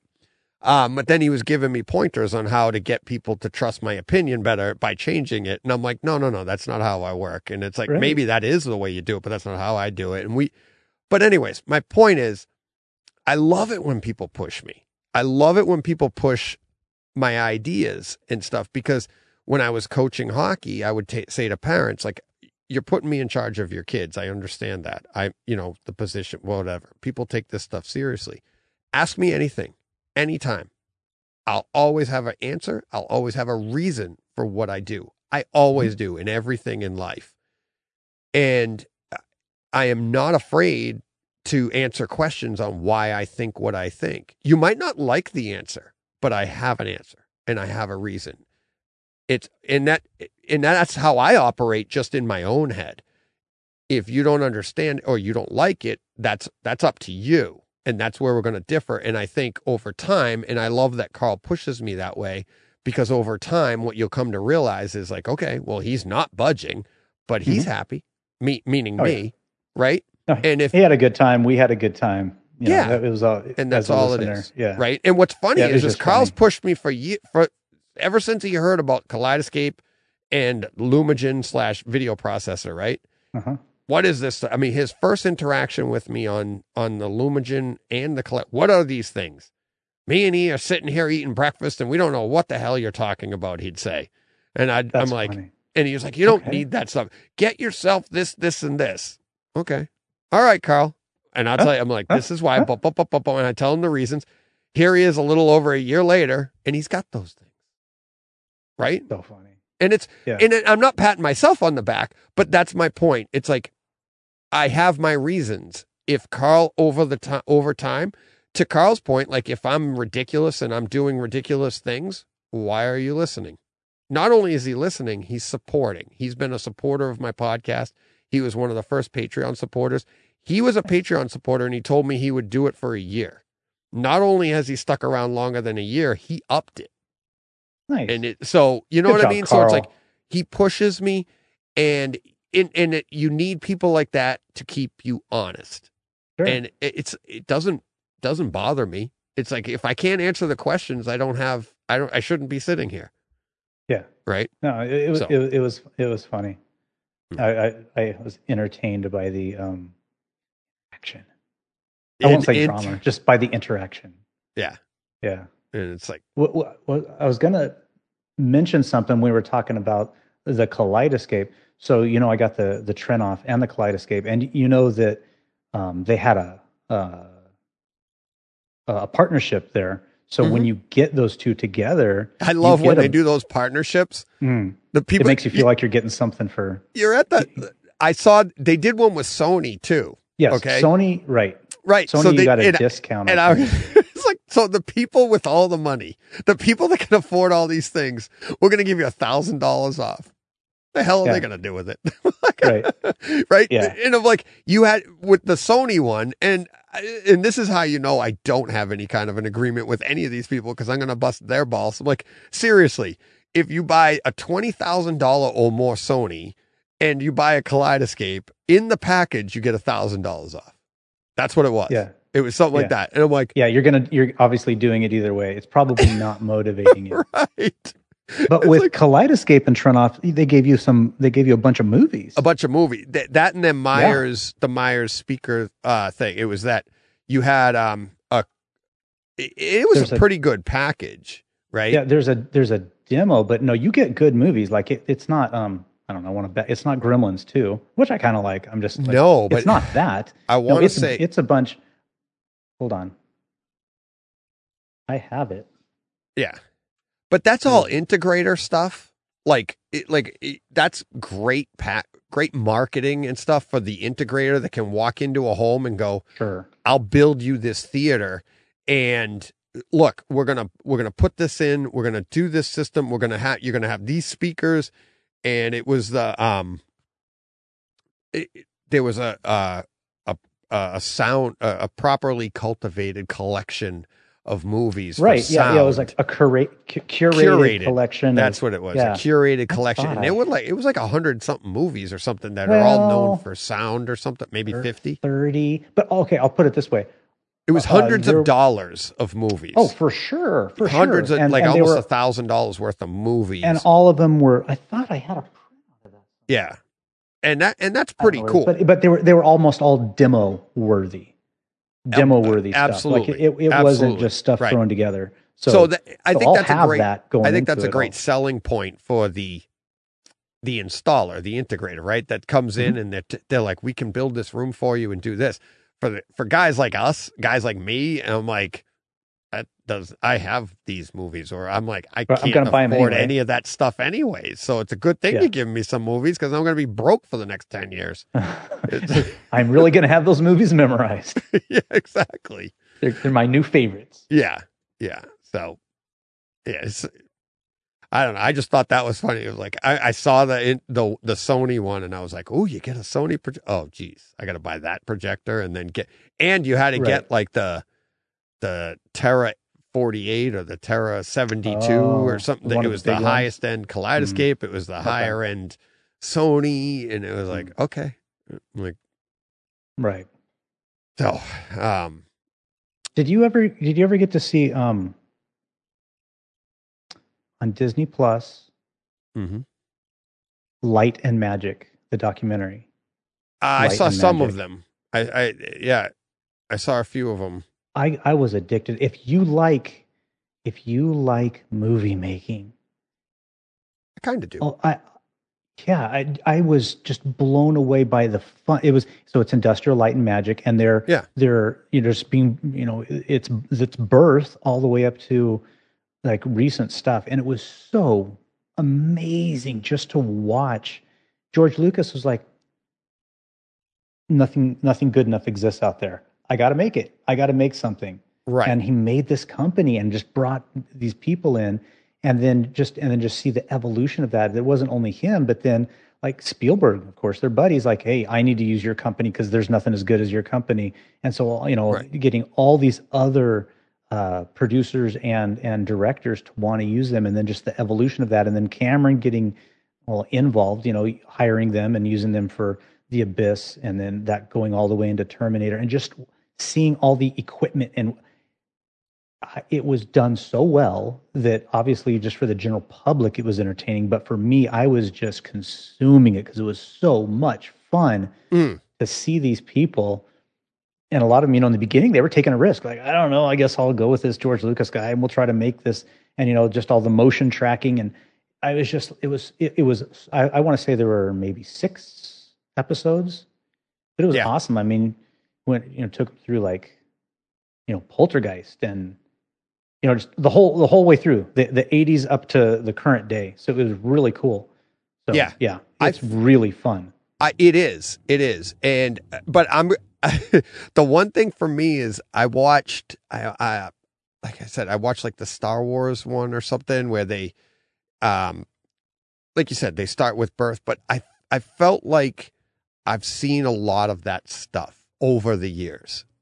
You know what I mean? Going through the special edition DVDs, the Star Wars, the laser discs back in the day, and because they have to use the same footage. Yeah, so that's why it didn't. I mean, it always fascinates me, but at the same time, it's more of just like a refresher. Like, oh yeah, I remember seeing this before, and seeing, and they did George it very Lucas cohesively, so making young. The episodes. Yeah. Yes. Yeah, and seeing him, and I almost had and I don't remember seeing any of them where you saw how stressed he was, like yelling at people or saying, I don't know if I can take this anymore. Like, I hadn't seen some of that footage. Like, he was like, oh yeah, he was mad and stressed. And I love that poor stuff. Guy. You just want to like hold on to him and say, trust me, dude, you're gonna be okay.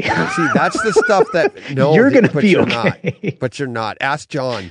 Ask John with this podcast, just as an example. Not that I'm George Lucas by any stretch, but I can, and I've said it on the podcast before, there's people like George Lucas, Steven Spielberg, James Cameron, and then to step outside of that medium and go to Dave Grohl, Bruce Springsteen, Madonna, Miley Cyrus.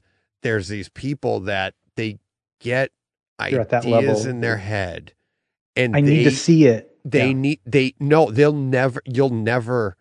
hardest thing for people like that are like, it never comes to fruition.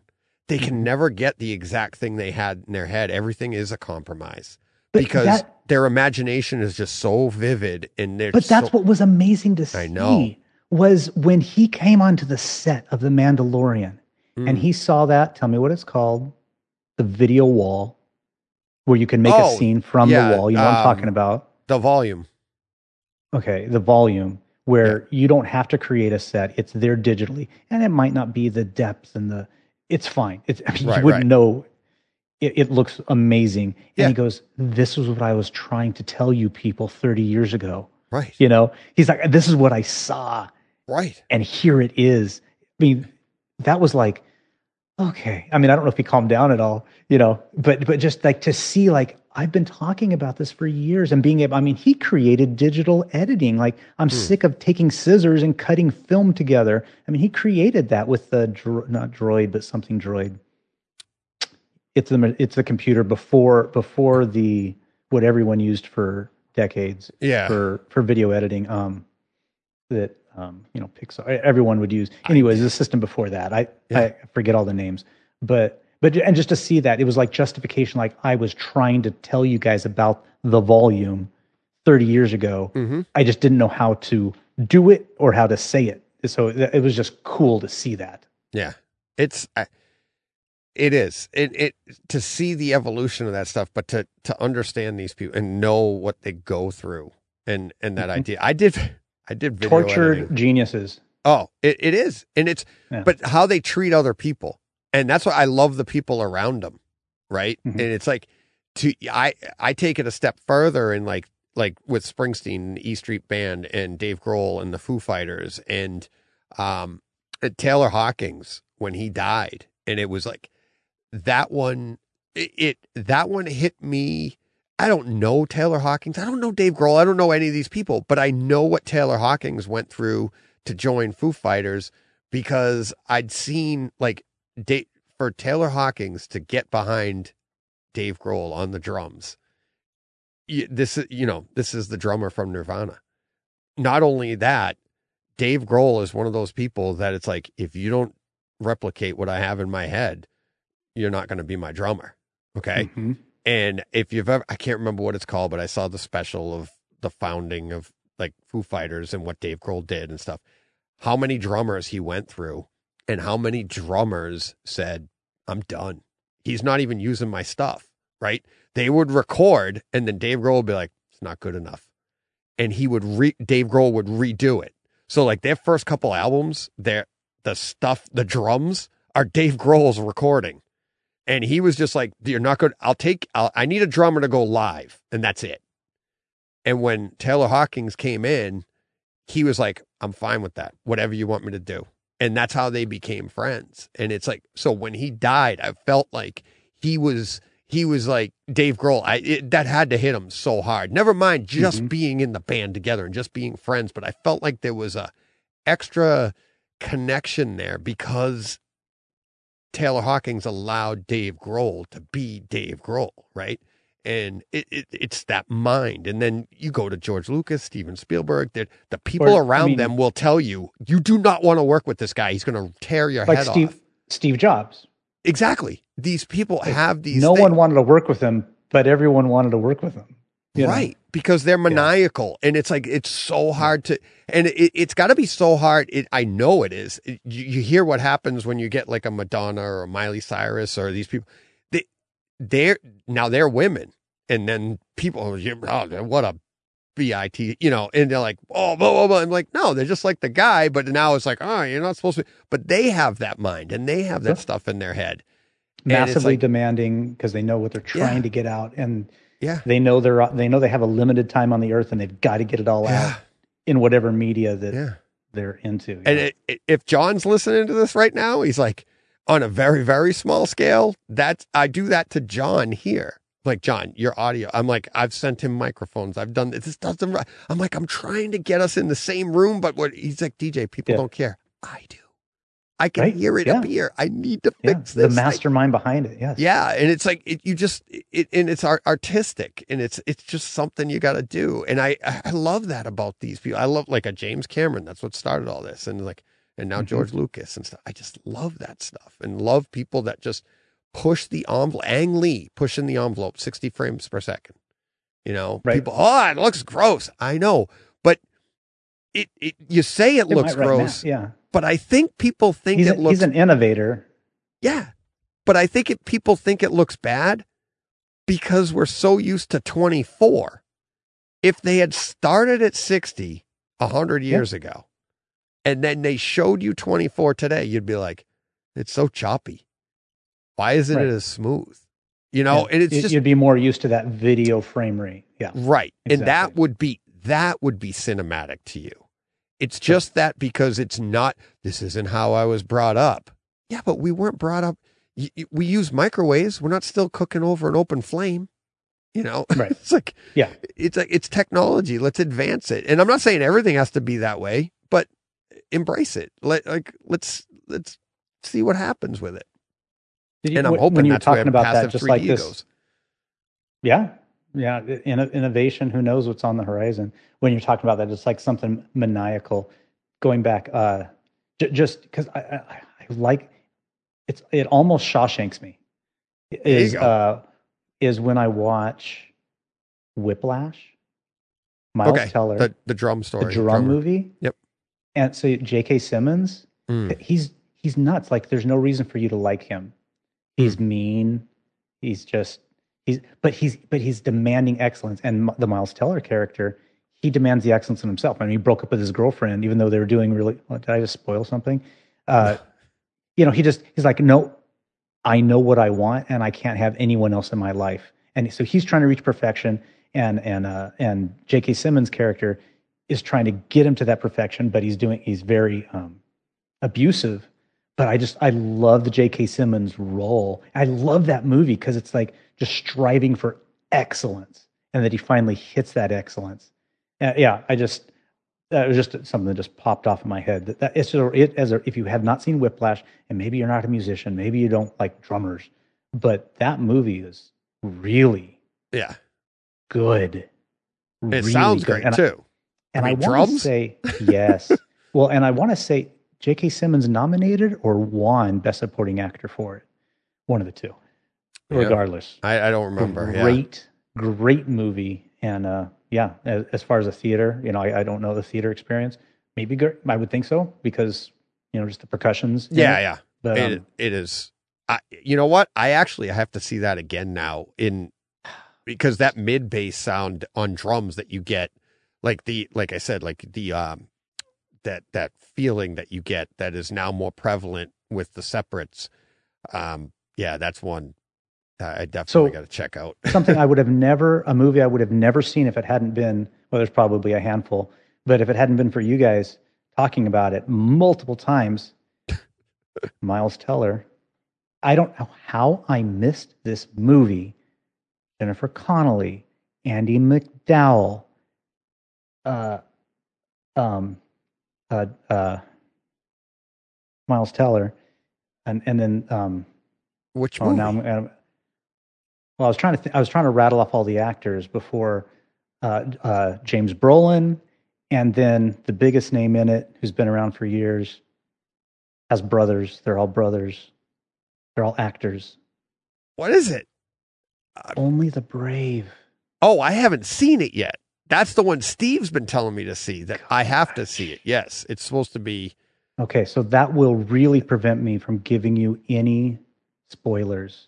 Right. And who's the, okay. So well, I know the story. It's a true story. Right. So yes, the Yano Hills fire and then a bunch of fires, they're firemen. Wildfire. Firemen. Yeah. And then who's the, I have it. Oh, Jeff Bridges. Okay. So it's Jeff Bridges, James Brolin. So, you know, Thanos, Josh Brolin. I'm sorry, not James. Josh Brolin. And then Andy McDowell. And remind me, Andy McDowell, another awesome movie. And Jennifer Connelly and then Miles. That's big names, right? Like A-list. Right. And I don't know if Miles Teller, I don't know where he was at. I don't remember. I don't know if that was 2018 or 2015. I don't know where that fell in the Whiplash. I think Top Gun Maverick is probably going to be his big. And now you're going to go back and look at all of it. I think he was in the Divergent series. I think he was. That's true. I know him from other things. But only the brave. Yeah. Dang it. So I feel bad. I didn't know more about the true story because. Well, that's how I felt about 12 Strong. 12 Strong, same thing. I didn't, and shame on me for not knowing more about that movie. The same real here. People and the real people that, you know, did what they did. But those are two movies like I wish I would have known about those before watching the Hollywood version because it deserved my attention. And hard movie, strong movie. See the movie, you'll love it. And I'm guessing it was probably a great theater experience because there's wildfires. Yeah. So I'm guessing what probably John said, there had to have been, because again, I don't have my theater, so I'm not watching it in a great system right now with the build, but just fire all over you. Yeah. You know, because you're out in the forest. So there's, I assume spoilers. That's what, there's fire in a movie about fire movie. So I'm sure the home theater experience must have been just, excellent. Yeah, that's. And I don't know how I missed that movie. Every once in a while, a movie will come up. I'm like, how did I miss this? Because it's all a celebrity, so I should have at least heard of it. Yeah, you know, it's not like Predestination. It's easy to miss. Maybe that's a good segue. Nice segue. Let's get to that. And I am going to. What's your time frame? Do you want to tell me what? How long? I've got a little bit. I could go like another half hour or so. So let's before I get the popcorn popping, let's talk. If you haven't seen it, let's talk spoiler-free. And then once we go into spoiler, we'll wrap the show up on spoilers. So spoiler-free, we're talking this Predestination. It's from 2014, if I remember right. Mm-hmm. Ethan Hawke and... Nook? Yeah, I don't know who the woman is in it. I think she's in a series recently where she's in multiple episodes. I don't recognize her. Sorry, just not one of the actors I am familiar with. Yeah, Ethan Hawke's the only name that I really honed in on. How did you come across this in the first place? Let me ask you that. Spoiler free, of course. Like I like Ethan Hawke. I saw it about 4 or 5 years ago. I don't remember. It might have been something as simple where, like, you know, on YouTube, they'll break down, like, certain movies. You know, just randomly, you know, the algorithms, right? Mm-hmm. YouTube knows I'm a movie geek. Yeah. So, you know, it'll just pop up different things. And I might have seen, like, something that suggested it or just, you know, they started reviewing the movie or giving a spoiler of the whole movie. It might have just been something like that. And I'm like, that sounds really good. And it was just, like, a quick synopsis. And then I watched it, and then I watched it again. Then I told my wife, you got to watch this movie so I have someone to talk to about it. So that's kind of how I was introduced to it. It was just a random chance, and it's not a movie. And it was produced and made in Australia, right? So again, it wasn't a big. You know, I think it says Hollywood. It at the beginning, isn't it? Like Australian films or something. It's like So it's credits. Like again, there's multiple reasons that this wouldn't have come across our path unless you just follow all of Ethan Hawke's work. You wouldn't know about it. Yeah, yeah, and yeah. Go ahead. As a home theater movie, it's pretty good too. Okay, it is. Good. It's like so you know the revolver that he uses. Yep, right? Multiple times. Yeah, that's his multiple thing. Times in the movie. Yep. But in the opening scene, it's very jarring. It's very noticeable that you're like, wow, that was great. It's a very distinct, sounds like a revolver went off in my room. I mean, it's that loud, that distinct. It didn't feel like they added a lot of like echo to it or something or over overly played the sound. It was just literally like bang, bang, like just really felt it in your chest and stuff. And it was like, it was at that moment that I was like, oh wow, this could be a great home theater movie. And it's not one that like the rest of the movie, you're like, oh, all this stuff is going on, but there, I mean, clarity of voice, all of that. I mean, everything was very nicely done. That's good to know. Yeah, it was very nicely done. And there are more gunshots later. There's some action sequences that come up, and it's not one that you would be like, throw this reference. I can't think of anything other than, like I said, those gunshots. So it's definitely worth watching in your theater. But this is one that I would say, knock yourself out and watch it on your iPhone, for God's sakes. Because once you get this story in your head, you're like, you want to sit, like you said, you want to sit down and talk with somebody. I think I watched it on my computer screen. I mean, you know, with headphones on. So, I mean, you can totally stay in it because of the storyline. Because once the story plays out and you're at the end of that movie, I was so glad my son came in and sat down and watched the end of it with me, because I don't know if you heard me say, I'm like, he wasn't with me at the beginning. I was going to watch Bullet Train if he was going to watch a movie. And that was a fun movie. I enjoyed it. I still haven't seen it yet because we're going to watch it together. Yeah. Yeah. It's not realistic, but who cares? It's Brad Pitt in an action. It is so fun. It's so fun. Yeah. Yeah. Exactly. If you just want to have fun, go watch that. But yeah. So yeah, you're going to watch that. But then. So I was going to watch that. And like I said, like halfway through, maybe a third of the way through, he comes in and he's like, oh, I can't do the thing. I'm like, let me get you caught up. Yeah, because I'd already had the gears turning, like, what is going on here? Right. And I'll tell you later, right when the party came in, it might've been halfway, but it's like, that's a lot. But anyway, so I get him caught up. He sits down, watches the end of the movie with me. And I was so grateful that he was there, because we just sat there for an hour going, what the hell did we just witness? And we're like, but then I didn't have anyone to talk to for mine, you know? So I was like, it's like, and how can you explain it? Like, it's not gross. It's not like, would you say it's disturbing? That's not the right, it gives the wrong impression. Yeah. Maybe twisted, but not, I think it's not like Seven. It's not gritty and gross. It's like probably one of the most creatively done time travel movies that I've ever seen. And it answers, I don't even want to say it raises an age-old question until we get to spoilers, because once you say that, it kind of gives stuff away. Yeah. And there's so many things. Do you want it? I mean, we've built it up enough. If you haven't seen it, pause right now. Future DJ making another appearance. If you'd like to jump ahead to 2 hours, 18 minutes, and 30 seconds, you can pick up the spoiler-free talk with more home theater talk and recommendations. See you there. The popcorn's popping now. That means, here we go. We're going to get into some... Oh my gosh, can you believe what happened? I know. Oh my gosh, this movie is so nuts.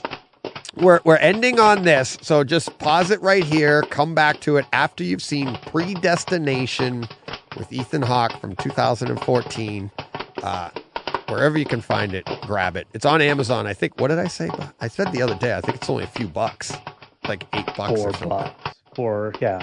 Something like that. It's not. Yeah, but to rent. All right. Whatever. So the popcorn's done popping. So feel free. We can get into some spoilers here. What the heck, man? What the heck happened? I looked it up. I looked it up. So here's the big spoiler. Which came first, the chicken or the egg? That's what this movie is based on. The rooster. But then what happens when the chicken, egg, and rooster are all the same person? It's perverse. It's not. It's so gross. To be fair, and this is one of the things, it's not even, here's the thing, this is what's so mind-blowing about it, it's not even incest. No. Because it's just you. Right? You are. But you don't exist without yourself. You. I know. John, where do we go from here? It's now, like, you don't exist without you. You had to be around to create you. Right. And so one of the partners, the male counterpart, knew that that was himself, herself, itself. He knew it. She didn't. Ethan Hawke did. What's interesting on the park bench, when they fell in love, right?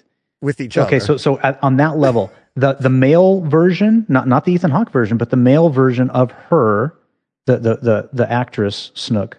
I think I'm saying it Shook Snook. But the male version of her knew, knowingly had relations with her. She didn't know any better, but he did.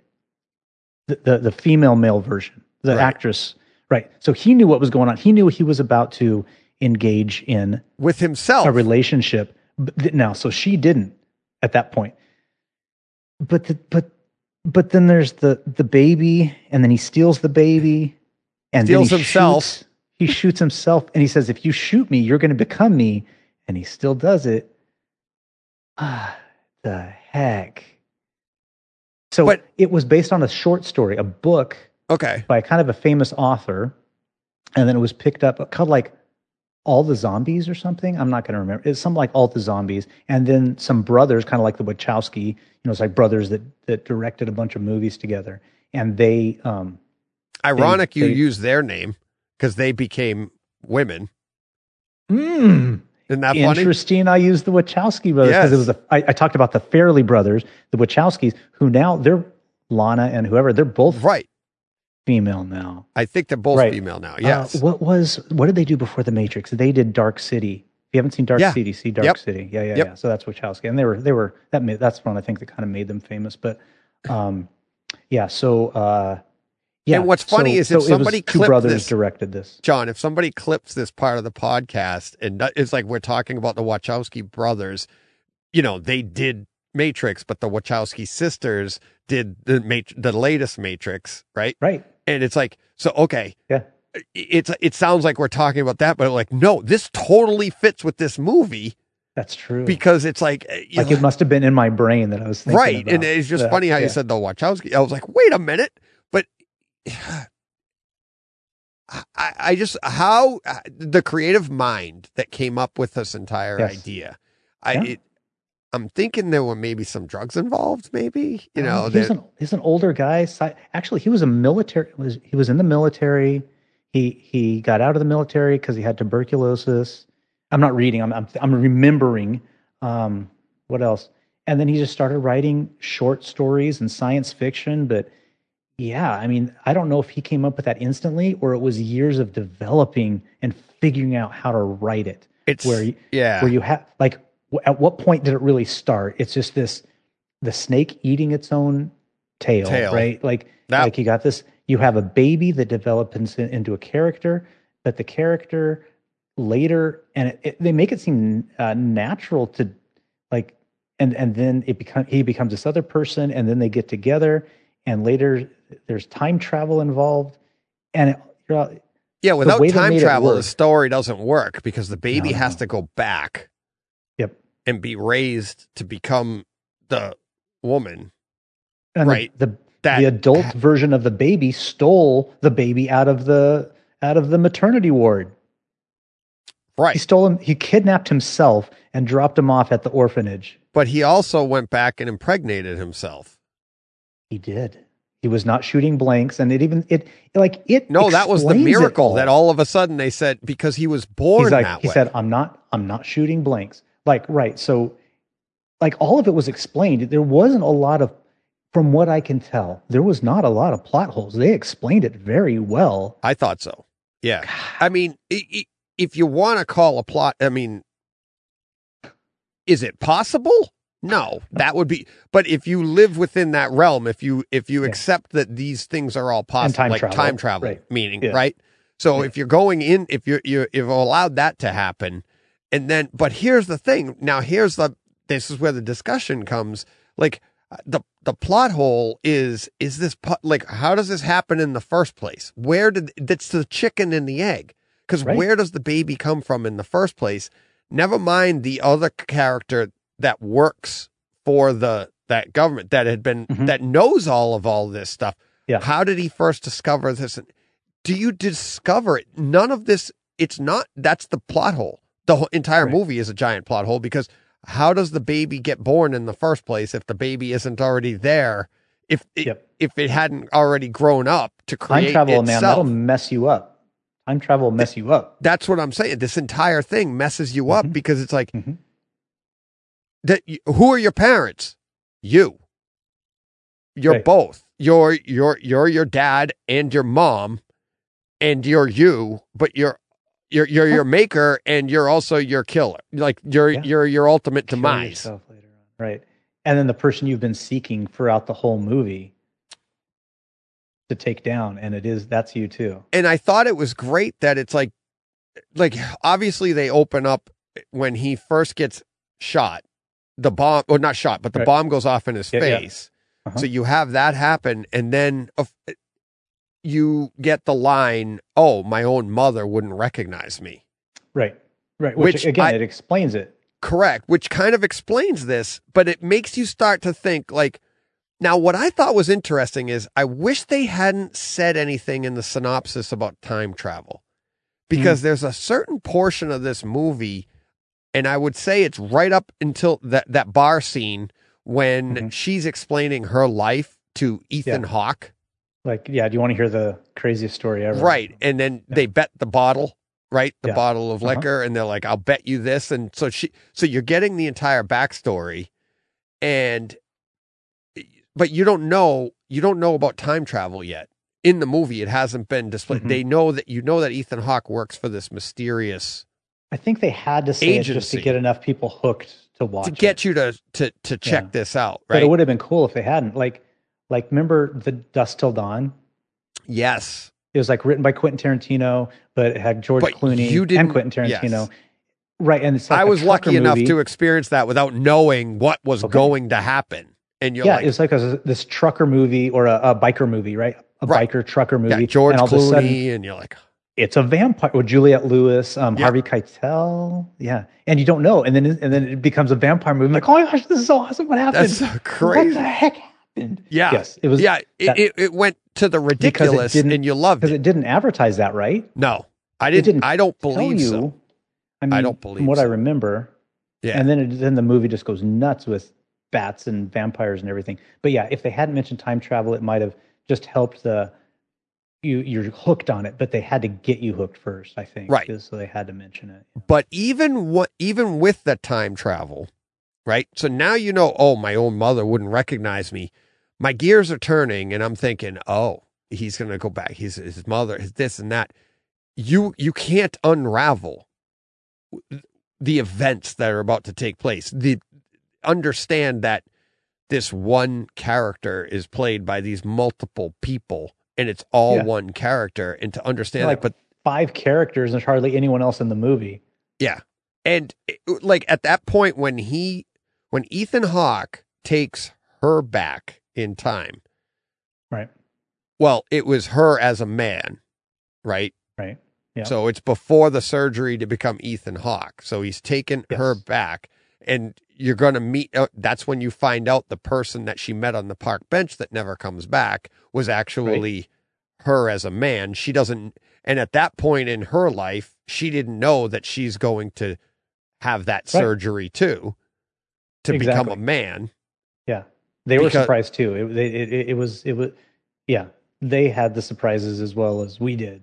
Right. Like, oh, I didn't know I was going to bump into her, and it was really me, and I was going to say the right thing to her. And then he felt bad. He didn't want to leave her on the park bench.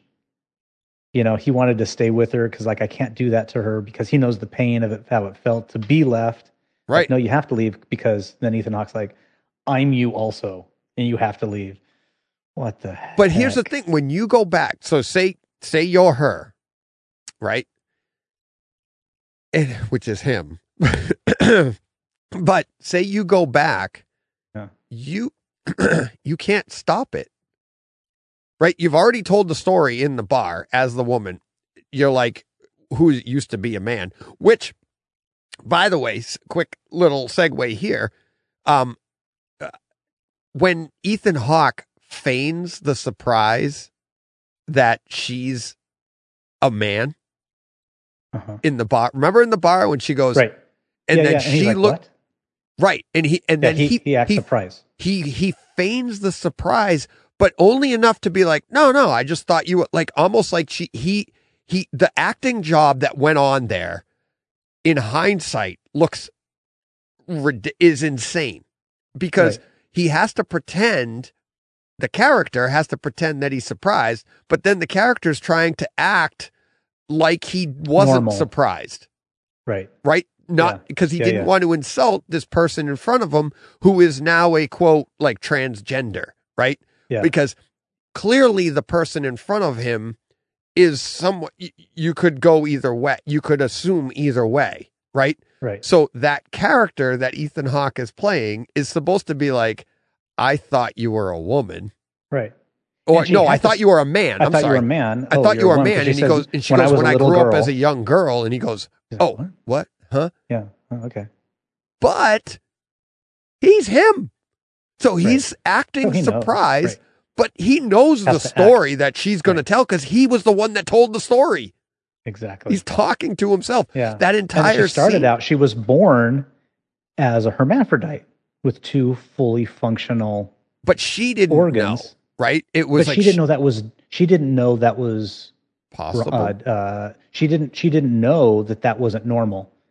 That two sets of genitalia were normal. I thought she had the male side of her was hidden from her as well. I thought she was a woman and she had the male side up in, like, it was literally she had it up there.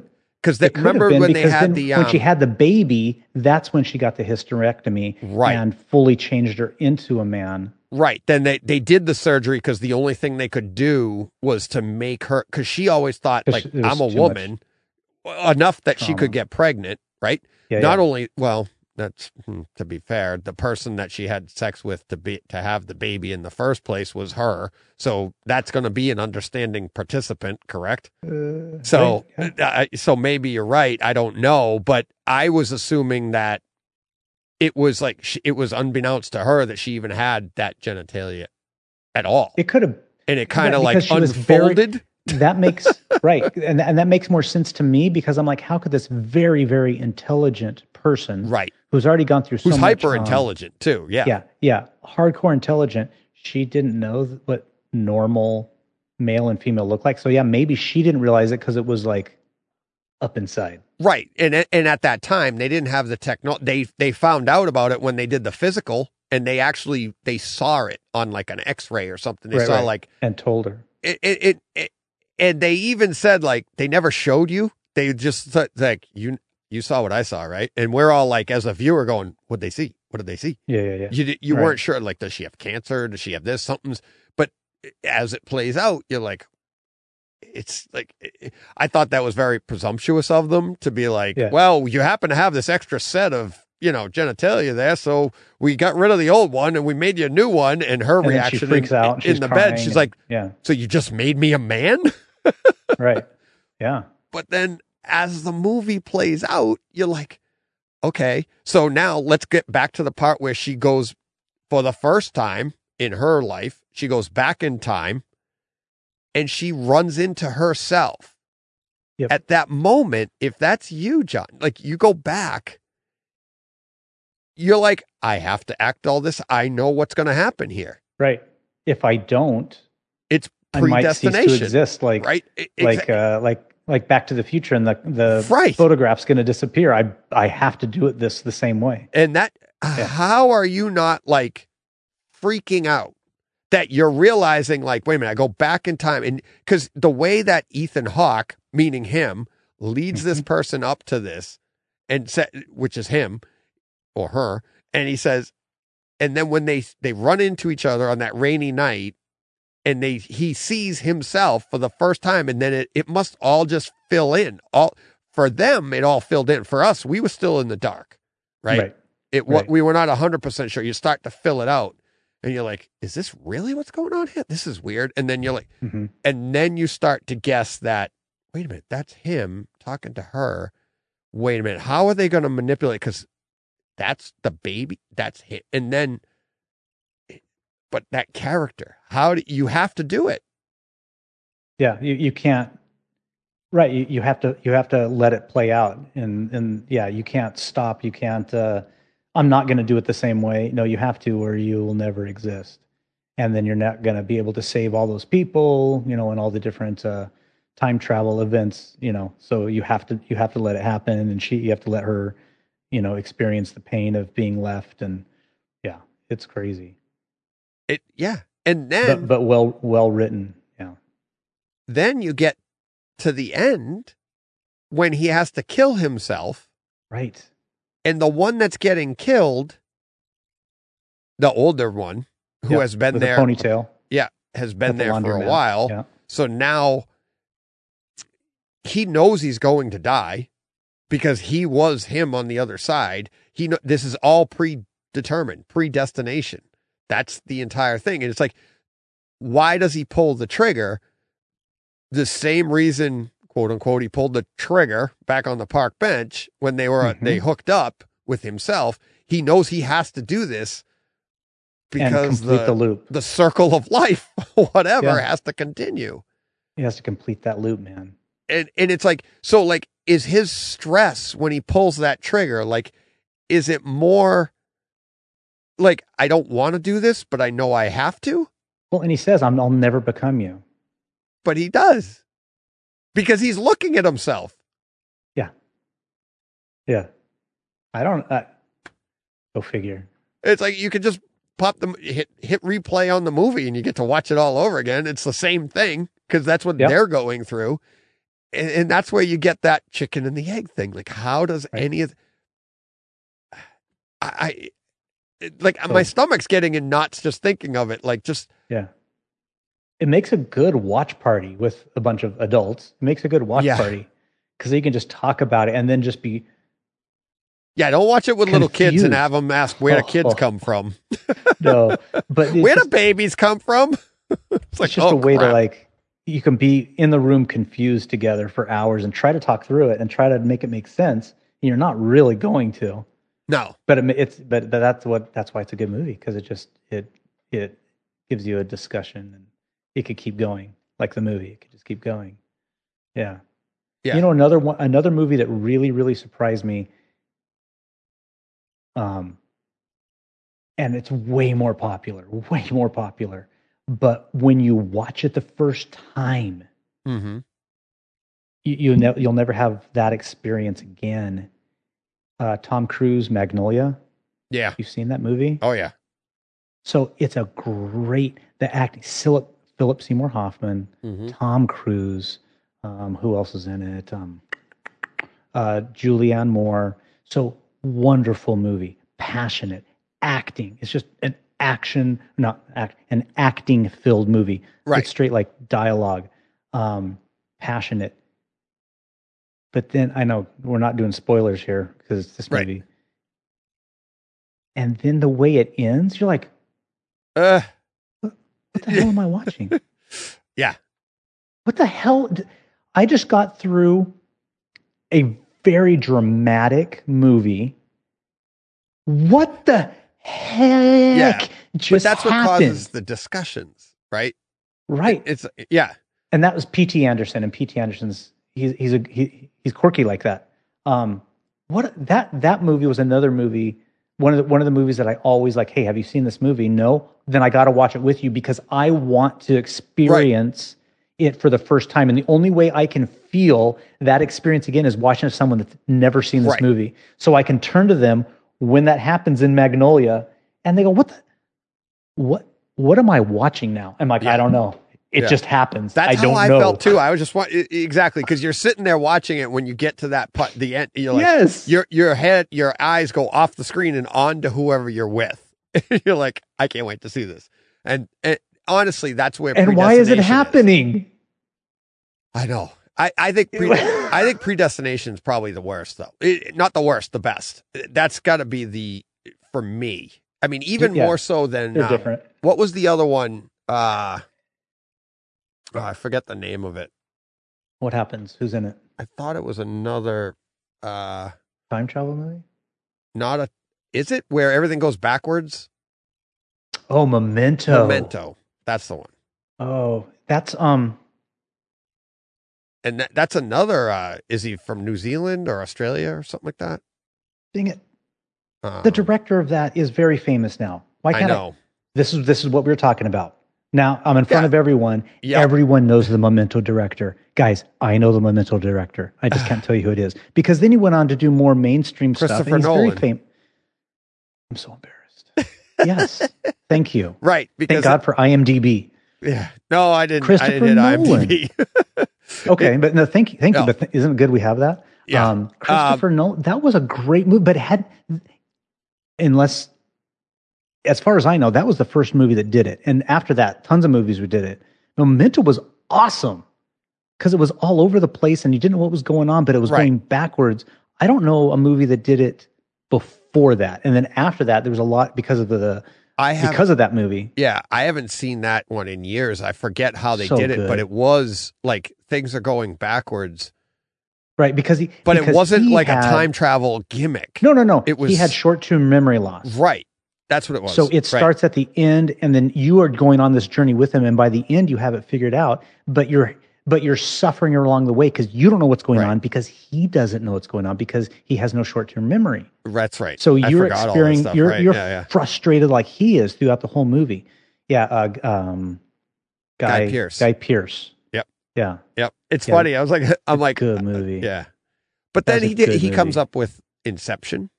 Came after that, right? Christopher Nolan is and Tenet, Interstellar. And Interstellar and Inception are definitely my favorites. So he's doing a new one, and I want to say it's about the atomic bomb. Yes. What's that called? I'm sure that's good. I'm sure I'll watch it. Yeah. Here's why I did not like Tenet. It was, I don't know if Christopher Nolan could explain Tenet. It was so convoluted, more than Inception. I don't know. You could watch Inception 5 or 6 times and then you'd be able to explain all of the intricacies. I don't know if, I still have yet to see a YouTube video that explains Tenet well because I still don't get it. I think Tenet's a lot like Predestination in a different way because you're like, how does this happen? Especially when they use the term the pincer move, where they're coming at them from different directions, but it's different. And then when they have the high shots, and some of the guys are like, depending on the time. As a home theater movie, it's amazing. I'm sure. Yes, it is, and it's incredible. That I talked about it. That scene, it's very early on in the movie, but it's very early on, and you have the character sitting in the chair, and the trains are going by on either side. They pull his teeth. Remember, that's at the very beginning of the movie. Oh yeah. The main character, the protagonist. He's sitting between the trains, outside the trains. Yeah. Right.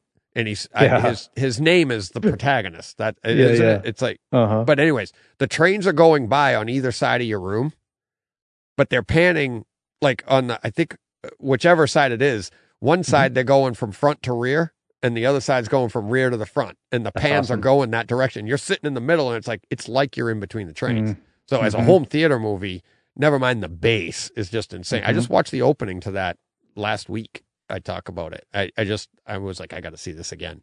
Yeah, that's definitely a good demo segment. Absolutely. Sure. Well, but story-wise, time travel and the way they're manipulating your brain hurts on that one. Because the beginning of the movie wraps to the end of the movie. So like it's not a movie, it's not a linear, it goes in a circle, right? So it's like buttons up and you're like, you have to imagine it that way, which is a lot like Interstellar. The world, the universe is like this. It's like, it's crazy.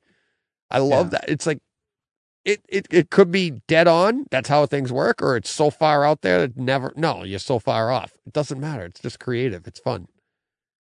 But I'll tell you. So Christopher Nolan's like a big one right now, but who I am loving now. And I don't know now. I mean, we're ending with spoilers, but so I don't know. Maybe we should save this next time, just because I don't know. Are the scared people not going to watch the rest of this because they stopped at the spoiler? The director I'm loving now is I'll say it correctly, Denis Villeneuve. Yeah, but it's Denis. Yeah. So Dune, right? Yeah. So everything he's done is ridiculously good. Have you seen with Hugh Jackman? So he did the kidnap movie, Prisoners. No, I didn't see that. Have you seen Prisoners? No. Oh my gosh. So Jake Gyllenhaal and Hugh Jackman. Okay. Oh, okay. And Paul Dano, so the Riddler from The Batman. Yeah, yeah, yeah. Put that on. So Denis Villeneuve, he has reached that level. So Prisoners, he did Enemy before that, also Jake Gyllenhaal. That movie's okay. That's another one. At the end of the movie, you're going to go, what the did I just watch? What did I just watch? So it's called Enemy. It's also the same director and maybe even writer, and he obviously likes Jake Gyllenhaal. And then he did Dune. Yeah. And what else did he do? He did The Arrival. You've seen The Arrival, right? With Lois Lane in the new Superman, Arrival. Lois Lane. What's his name from the Marvel movies? Jeremy Renner. So Jeremy Renner's in it, and the black guy, he's been around forever. He's so good. You just love everything he's in. Forrest Whitaker. Oh yeah. So so The Arrival. He did Sicario. So tell me a movie that's not amazing. Like he only did amazing movies from the very beginning. Blade Runner 2049. Blade Runner. Like all of these are like he instantly was a success, and he has not done a stinker yet. Just incredible movie maker. And then so I was really pumped. I'm like, this guy's amazing. So yeah, all these great movies. So I went back to see, okay, what was his first movie? Was it Piranha 2? Like Cameron? Yeah. But it wasn't. So it was a true story in Canada, because he's French Canadian. And it was the story, I think, the worst school massacre ever, or at least in Canada. And that was pre-Columbine. Oh, wow. And he did a movie about that, that event, and it's called Polytechnic. So it was the name is like a French name, but Polytechnic something was the name of the college. But the movie's called Polytechnic. I believe that was the name. I think that was his first feature length. And again, just good for an actor, for a director, for his first feature length. Very low budget, but just good and intriguing. You know what's going to happen. It's a true story. It wasn't spoilers. You know what's going to happen. So that's hard to watch, but done really, really well. So, and then of course, Dune 2 is right around the corner, right? Yeah. I thought that was going to be one movie. And when first of all, Dune from the 1982 or whatever, that was such a bad movie. And that dude's twisted. That's the guy that did Twin Peaks, right? What's his face? The Twin Peaks TV show, but David. Is it yes. David? Oh yes. I know. It's off the tip of my tongue too. Anyways, the old Dune movie. Can we just all admit it was horrible, even though some people love it? You're weird. If you like that movie, you're weird. But the new one is just incredible. But it's all we had. That's the thing. I know. That's why people loved it. It's like, I know. I liked it. I didn't think it was great because I'm not really a fantasy at the time, especially. I wasn't really a fantasy person. But this new Dune, it's not goofy at all. And I couldn't get enough of this. The sound, the sights, the sounds, the scenes, yes. DJ. That sounds like that is the most immersive movie I have seen. That is done so well. Every character is great. The mixing, the video, everything about that is just, that is a movie. Yeah. You know what I mean? I like Shawshank, but that's the story. But as a full encapsulating immersive movie, I don't know if you can ever beat Dune. As a fully encapsulated movie, because just it has the sound mixing, the that's true. That's everything true. Is just gritty on a big screen. You can feel the sand. Yes, but that's the thing is, I love it in the theater because it's like on the big screen in the 4K with the H that you can hear, you can see the spice in the air, right. So and good. I have it on. I have 3D version too, and it's. The spice on the 3D version is really nice, but the 4K version is Just so good. So that movie came out this year. That on disc. That came out in January, I believe. January or February of 2022. So when we do our year-end wrap-up, that's in the running. Everybody thinks. And Top Gun. Dang it! Maverick's why did Dune and Maverick have to be the Batman in the same year? And the Batman. Yeah. You got that. I mean, that was. It's good, but immersiveness, you can't beat Top Gun and Dune. But that one's good. I mean, for what it is, dude, the Batman was great. It's another great. I mean, I didn't think you could take a. I didn't think a comic book movie would rise to the level that Christopher Nolan hit, right? Where right? you it's actually make a cinema fit type film. Right. Out of it's just a crime. I think if they had gone action Christopher Nolan style, it might not have done as well. But when they took a whole nother. When they diverged and made it more of a crime film noir, it's a detective crime drama, noir film. Yeah, I mean, good. I mean, good on them knowing that was going to be the better way to take it. Yeah. No, it was great, and I heard they're doing a spinoff with the Penguin. Do you hear that? There's a show. Yeah, I heard a show, but multi-episodic. A series supposed to be. I don't know what's going on now. That I think it's Colin Farrell is going to be doing it. Yeah. Yeah, supposedly. I don't know if it's still going with whatever happened with the Discovery merge and stuff. I know a lot of crap got cut. Hopefully that didn't. But we'll see. So again, Denis Villeneuve. Yeah, see all his movies, guys. Because there was one here I pulled it up on. So good on the Kaleidescape by name. Incendies. Okay. Did you see that one? Incendies. Incendies. INCENDIES. Incendies. So that was probably before Polytechnic. Was it a short 2010. Film? 2010. He was a director. He was a writer. Writer. It's Incendies. Nobody in it that I would recognize. Lumna Azabel is the lead cast person. Him, Melissa. It's probably Canadian or French or... Yeah. It's synopsis. Twins journey to the Middle East in an attempt to fulfill their mother's dying request of uncovering their family roots. It's rated R for some strong language and violence. 2 hours. It doesn't sound captivating, but because of the director, I'm going to go watch it. Yeah. Because, dude, he doesn't know how to do a bad movie. He's just really dang good. It's from 2010. Huh. So it's not even that old. Not that old at all. Enemy came out in 2013. Enemy. Okay, so go watch Enemy. Prisoners came out in 2013 as well. Yeah. I put them all on my wish list. I put those two. Prisoners is great. And you have children. Yes, I do. What would you do if you found your child's kidnapper? So Prisoners. There you go. Oof. No, that was a very good movie. And Enemy was just like... But Enemy is definitely a what the heck type movie. And that's good. Now... Totally different. But a movie I always recommend, and I don't even know if it's mainstream. More people that I ask have not seen this, but then there's a total following who have. So I can't figure out who, like, the genre of people that have seen this or the demographics of people that have seen this and haven't. Have you seen Equilibrium with Christian Bale? I feel like I have. Sci-fi. I've seen a lot of his stuff. What year was that from? It's a sci-fi. It's like Brave New World. It's like like Brave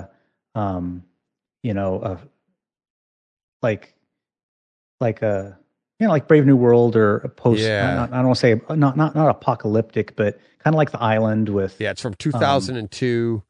It's older than I thought. I would have said like 2008. Yeah, it's fun. Director, writer Kurt Wimmer. Emily Watson's in it.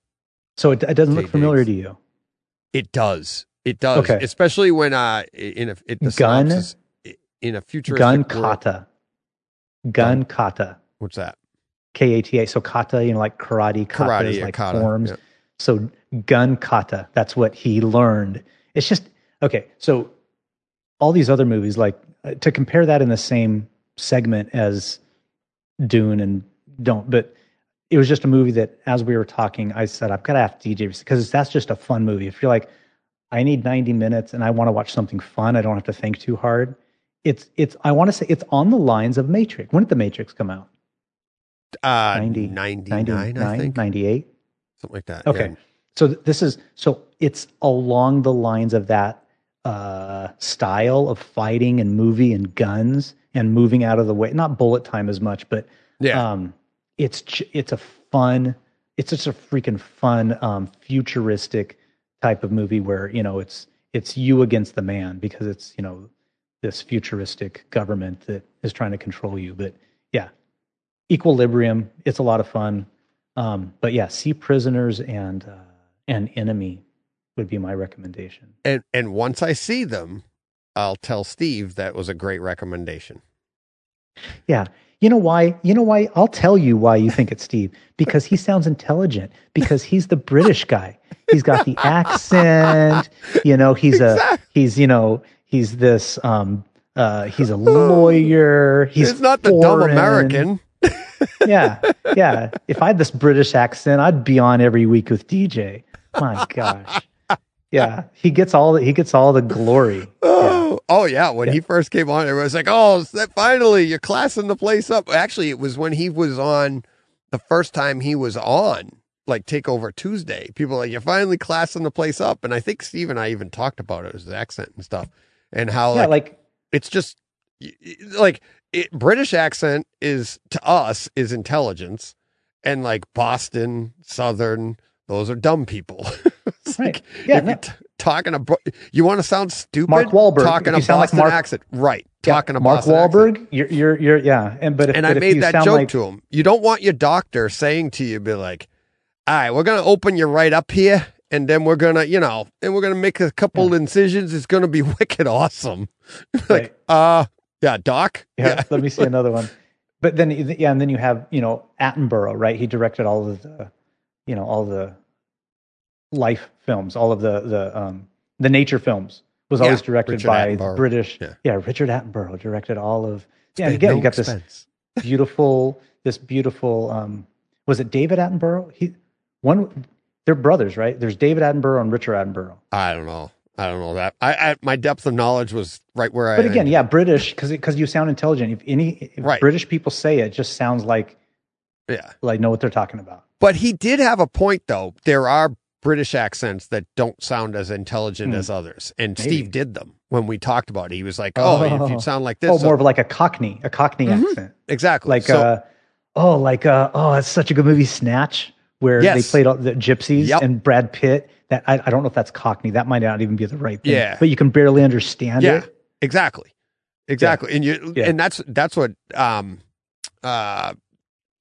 Steve was saying when he was first on. He's like, I hope I don't like you understand. I'm like, I understand him perfectly. I get like when he says something, and it's like I might not have ever heard it before, but I can take it out of context in context. Yeah, yeah. But yeah, it is funny. It's like, well, thank him after you see these movies. Thank him for me. I will. You can, for recommending them. Now I want to watch one before I talk to him again, just so I can say it. Yeah, throw him off. Just say it again. Like, did this happen again? Are Steve, we still? This was great. It was so, just to come full circle in the show here. It was just, it was that sick feeling. It was, but. No, that's hilarious. I knew it would be good. I feel bad because we're not staying on the same theme. We did more when we did talk about movies. We definitely didn't talk home theater.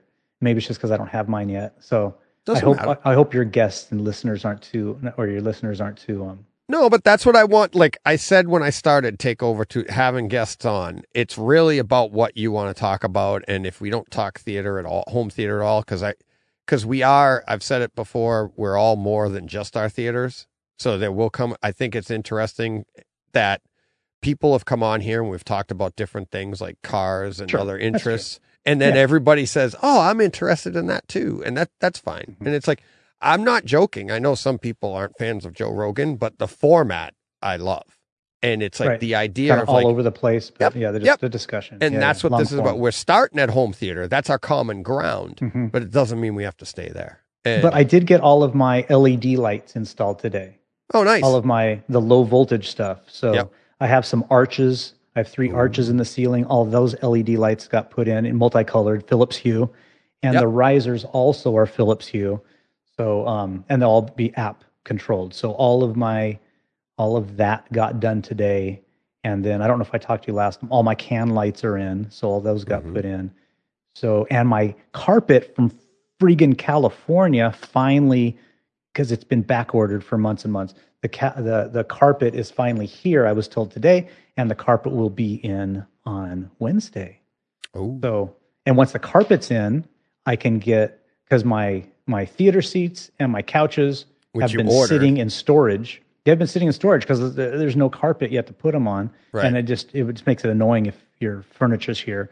So once the carpet's in, then I can get those and stop paying storage fees on them and get those in the theater room. And then it's dialing in all the electronics out of my garage. So it's happening soon. It's happening soon. That's cool. This is like the last step, the last big push. Yeah. Yeah. And putting that gear in though, are you doing it or are you having somebody put it in for you? Well, yeah. So Dream Media is kind of like the head, the I want to say the contractor, but you know they're the organizer and they're the people that sold me the gear. And the local company is BTZ out of DFW. So BTZ is doing the install. So they will be putting everything on the rack and getting it upstairs because the rack is actually on the lower level. Most of the stuff except for like the Blu-ray player and stuff that'll be upstairs. Most of it will be downstairs. And yeah, they're going to do all of that, but I want to be involved as much as they will let me on that part of it. So I can learn it and become more knowledgeable myself in it. Cause like I said, something might happen and something's not going right. I want to know what to reboot, what to start, what to look for. So to whatever degree they'll let me without stepping on the toes, and they're nice guys, but I also don't want to, I don't want to be their little intern that asks them too many questions. So yeah. So that's definitely too big of an undertaking to try to do on my own. And then Dream Media will come back out. They will actually be doing the Trinnov calibration with their fancy mic because he has the training in it, right? Because they're certified Trinnov trainers. So Kellen from Dream Media will come out and they'll do all of the Trinnov calibration with my 9.1, 9.4.6 system. And then, of course, all the acoustical panels will need to be in by that point and all the furniture. But then my projector, I don't know if I mentioned this. The new 25-year limited JVC that just came out, which is 150,000 contrast instead of the 100,000 contrast. Are you getting that one? Well, no. So it's basically, it's a hyped up, better contrast 4100 JVC 4K/8K projector. I mean, it's a 4K with a 8K e-shift. But so anyways, one of the things if you buy one of those, one of the things you get plaque. Like a jacket, and you get the plaque. But what you also pay for is they will take your projector and give it to Chris Deering of Sound and Vision. I thought he came and did it. I thought he calibrated it in your house. Maybe he'll come to your house for that price. I think Deering comes out too. So Chris Deering, wherever, he will come and calibrate it. I'm sending my projector to him. Oh, okay. And that might sound like weird, like can you calibrate it from someone else's house? Because he puts your screen material in front. He puts the exact distance from your lens to the screen. It's a fully blackout room. He gets everything as close to possible as he can to make that projector like it's yours. So all the same screen, the same lighting control, whatever. And so Chris Deering's going to be doing the calibration for my projector. So that will be sent away. But then, everything on site will be calibrated in soon when Kellen comes out with the Trinnov. And so how long do you lose your projector for that? That's got to be weeks. I don't know. Like the lead time on that. Yeah. As soon as it's in my hands, the 3100. As soon as the 31, because I think I'm just going to do the 31, which is what I have, which is what I own. And if I want a 4100, great. But I'm going to have to take a hit on the 3100 because it won't have the same warranty. And the 3100 with a Mad VR in a perfectly dark room, at 17, 18 feet away, where the projector is going to go. I know the 3100 will be magnificent. It's going to be more than enough as it is. Absolutely. So when I get that in my hand, it's actually Last time I checked, it was in Scottsdale. So it's headed this way from Arizona. I will ship that up immediately to Chris. So the lead time on that is not, I'm not waiting that long. Right. Soon as I get it in my lap, I'll send that off to like Washington where he is. And he's deep dive AV. If you ever want to get, he'll calibrate anyone's. It's not some special thing. And it's not too expensive to have him do it, to have Chris Deering calibrate your projector. Deep dive AV out of Washington. He'll hook you up. He'll take care of you. So I'm excited to have that. And then I can always say, that's like bragging rights. Yeah. But anyone can have it done. Exactly. I mean, if you're spending that kind of money on a projector, I mean, I don't know. It's like $1,000. It's like, it's better than I could do. I can't calibrate to his spec. I got a guy. Well, sure. Yeah. But I don't know anyone. I know. That's the thing. I'm actually looking into something right now that's for people to do stuff like that. It's about the price of a calibration. And I wouldn't need it, but I'm thinking of actually buying it and trying it out. I got to look into it. John and I are talking about it because he might get one too. Just because it's so hard to find a good calibrator. And if I, mine's been calibrated, and if this thing is as close to it as possible, it wouldn't be a bad thing to recommend to people to be like, look, instead of getting if you can't find a calibrator, this is a good alternative. So I'm looking into it, see what it is first. It's a device that you're thinking of buying? Mm-hmm. Yeah, it's a calibration system that's supposed to be, it's pretty easy to do. Okay. It's supposed to be pretty user-friendly. But you have your Lumigen too, so. Yeah. Between those two things. Yeah, exactly. Yeah. So sweet. Yeah. So I'm going to look into that, but yeah. So all right, DJ. That good? It's about time. Am I forgiven? Oh, yes, of course. I know. Yes, for sure. Yeah, no. Good times. Yeah. I think I'll get some stuff for my next visit that we can be ready to talk about, and I'll be more wrapped up on my theater room, and eventually I'll get over on HD guys, and we'll do some actual video and pictures of my system. Stuff. So I'll let you organize that. You know where to find me when you're ready, and they have time to put me on. And I on Twitter, you're at Legal Beagle. Okay, how dare you? That's how you're going to end this. That's how you're going to end this podcast. It's like, get up and walk out. That's me. It still says in the green room here, it still says justice for Brock. I should have put justice for Steve. Yeah. That's funny. Oh, so funny. So, you know what? Honestly, though, it is fun. Yeah. You make mistakes like this, and it's such a great audience, great listenership that it's like, that's why I'm like, oh, I felt bad, but at the same time, this is going to be funny. This is going to be wicked funny, because I know people are, I knew you would be good about it. I didn't think for a second you were going to be like, what the hell? I mean, other than I know how I would feel if I were you, I'd be like, it was me. Like, it was me. Right. But then getting to listen to me suffer for like, who the hell was it? It's so funny. Yeah. So I'm trying to, like, how did you finally, I don't know, did you go back? No, I texted. I DM'd you. I had two guesses. I DM'd you. You said, I DM'd you. Yeah, you said, but I DM'd Andrew first, because I was like, and like I said to you earlier, I'm like, the only reason I thought it was Andrew over you was because you and I just talked. I mean, your home theater journey was just so crazy that I everything else went out of my head, right? So I was like, it had to be Andrew, because I'm like, we talked movies and we talked a bunch of, so I'm like, it had to be Andrew.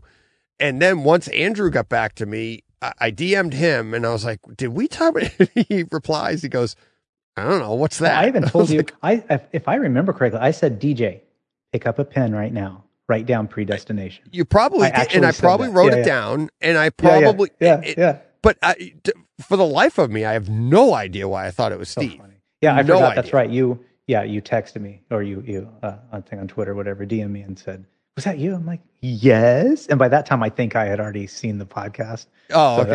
It was so funny. Maybe in the green room. Maybe it's because it was like right after I hung up with Steve that I was like, I got Andrew, and then it was the next day. Maybe because he didn't get back to me right away. And then I DM'd you right away. You haven't seen Cabin in the Woods, have you? Nope. Nope. You're too busy, DJ. I know. It's like I watch a lot of things. I do see things. But like John says, stop watching Star Wars for the 100th time or 1,000th time. Never stop. I know. I don't. Never. Don't you dare. No. So yeah, there's about 5 movies that I've recommended. Go see some of them. You'll enjoy them. Try to remember who recommended them. No, it's okay. You can forget who recommended them. Just go see them. Yeah. You said you put them in a wish list, so that's all I care about. All I care. Yeah, I put them on my wish list. Your enjoyment, not my recommendation. Yeah. You don't want my recognition. I don't need the recognition. Just go watch it. All right. John Brock. I'll never forget his name. If I do, Brocked it again. So we can get Shawshanked. You can Brock it. There's all sorts of things coming out of Bright Side Home Theater now. Always. Thanks, John. Thank you. Have you want to lead us out? What do you want everybody to do? Go press play. Press, push, whatever. Shove play. Down your throat. There you go. That's great.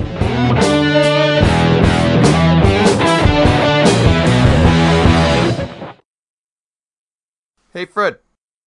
This has been a Hey, Fred production with theme music by Jeff Bernhardt and Throne Vault Productions.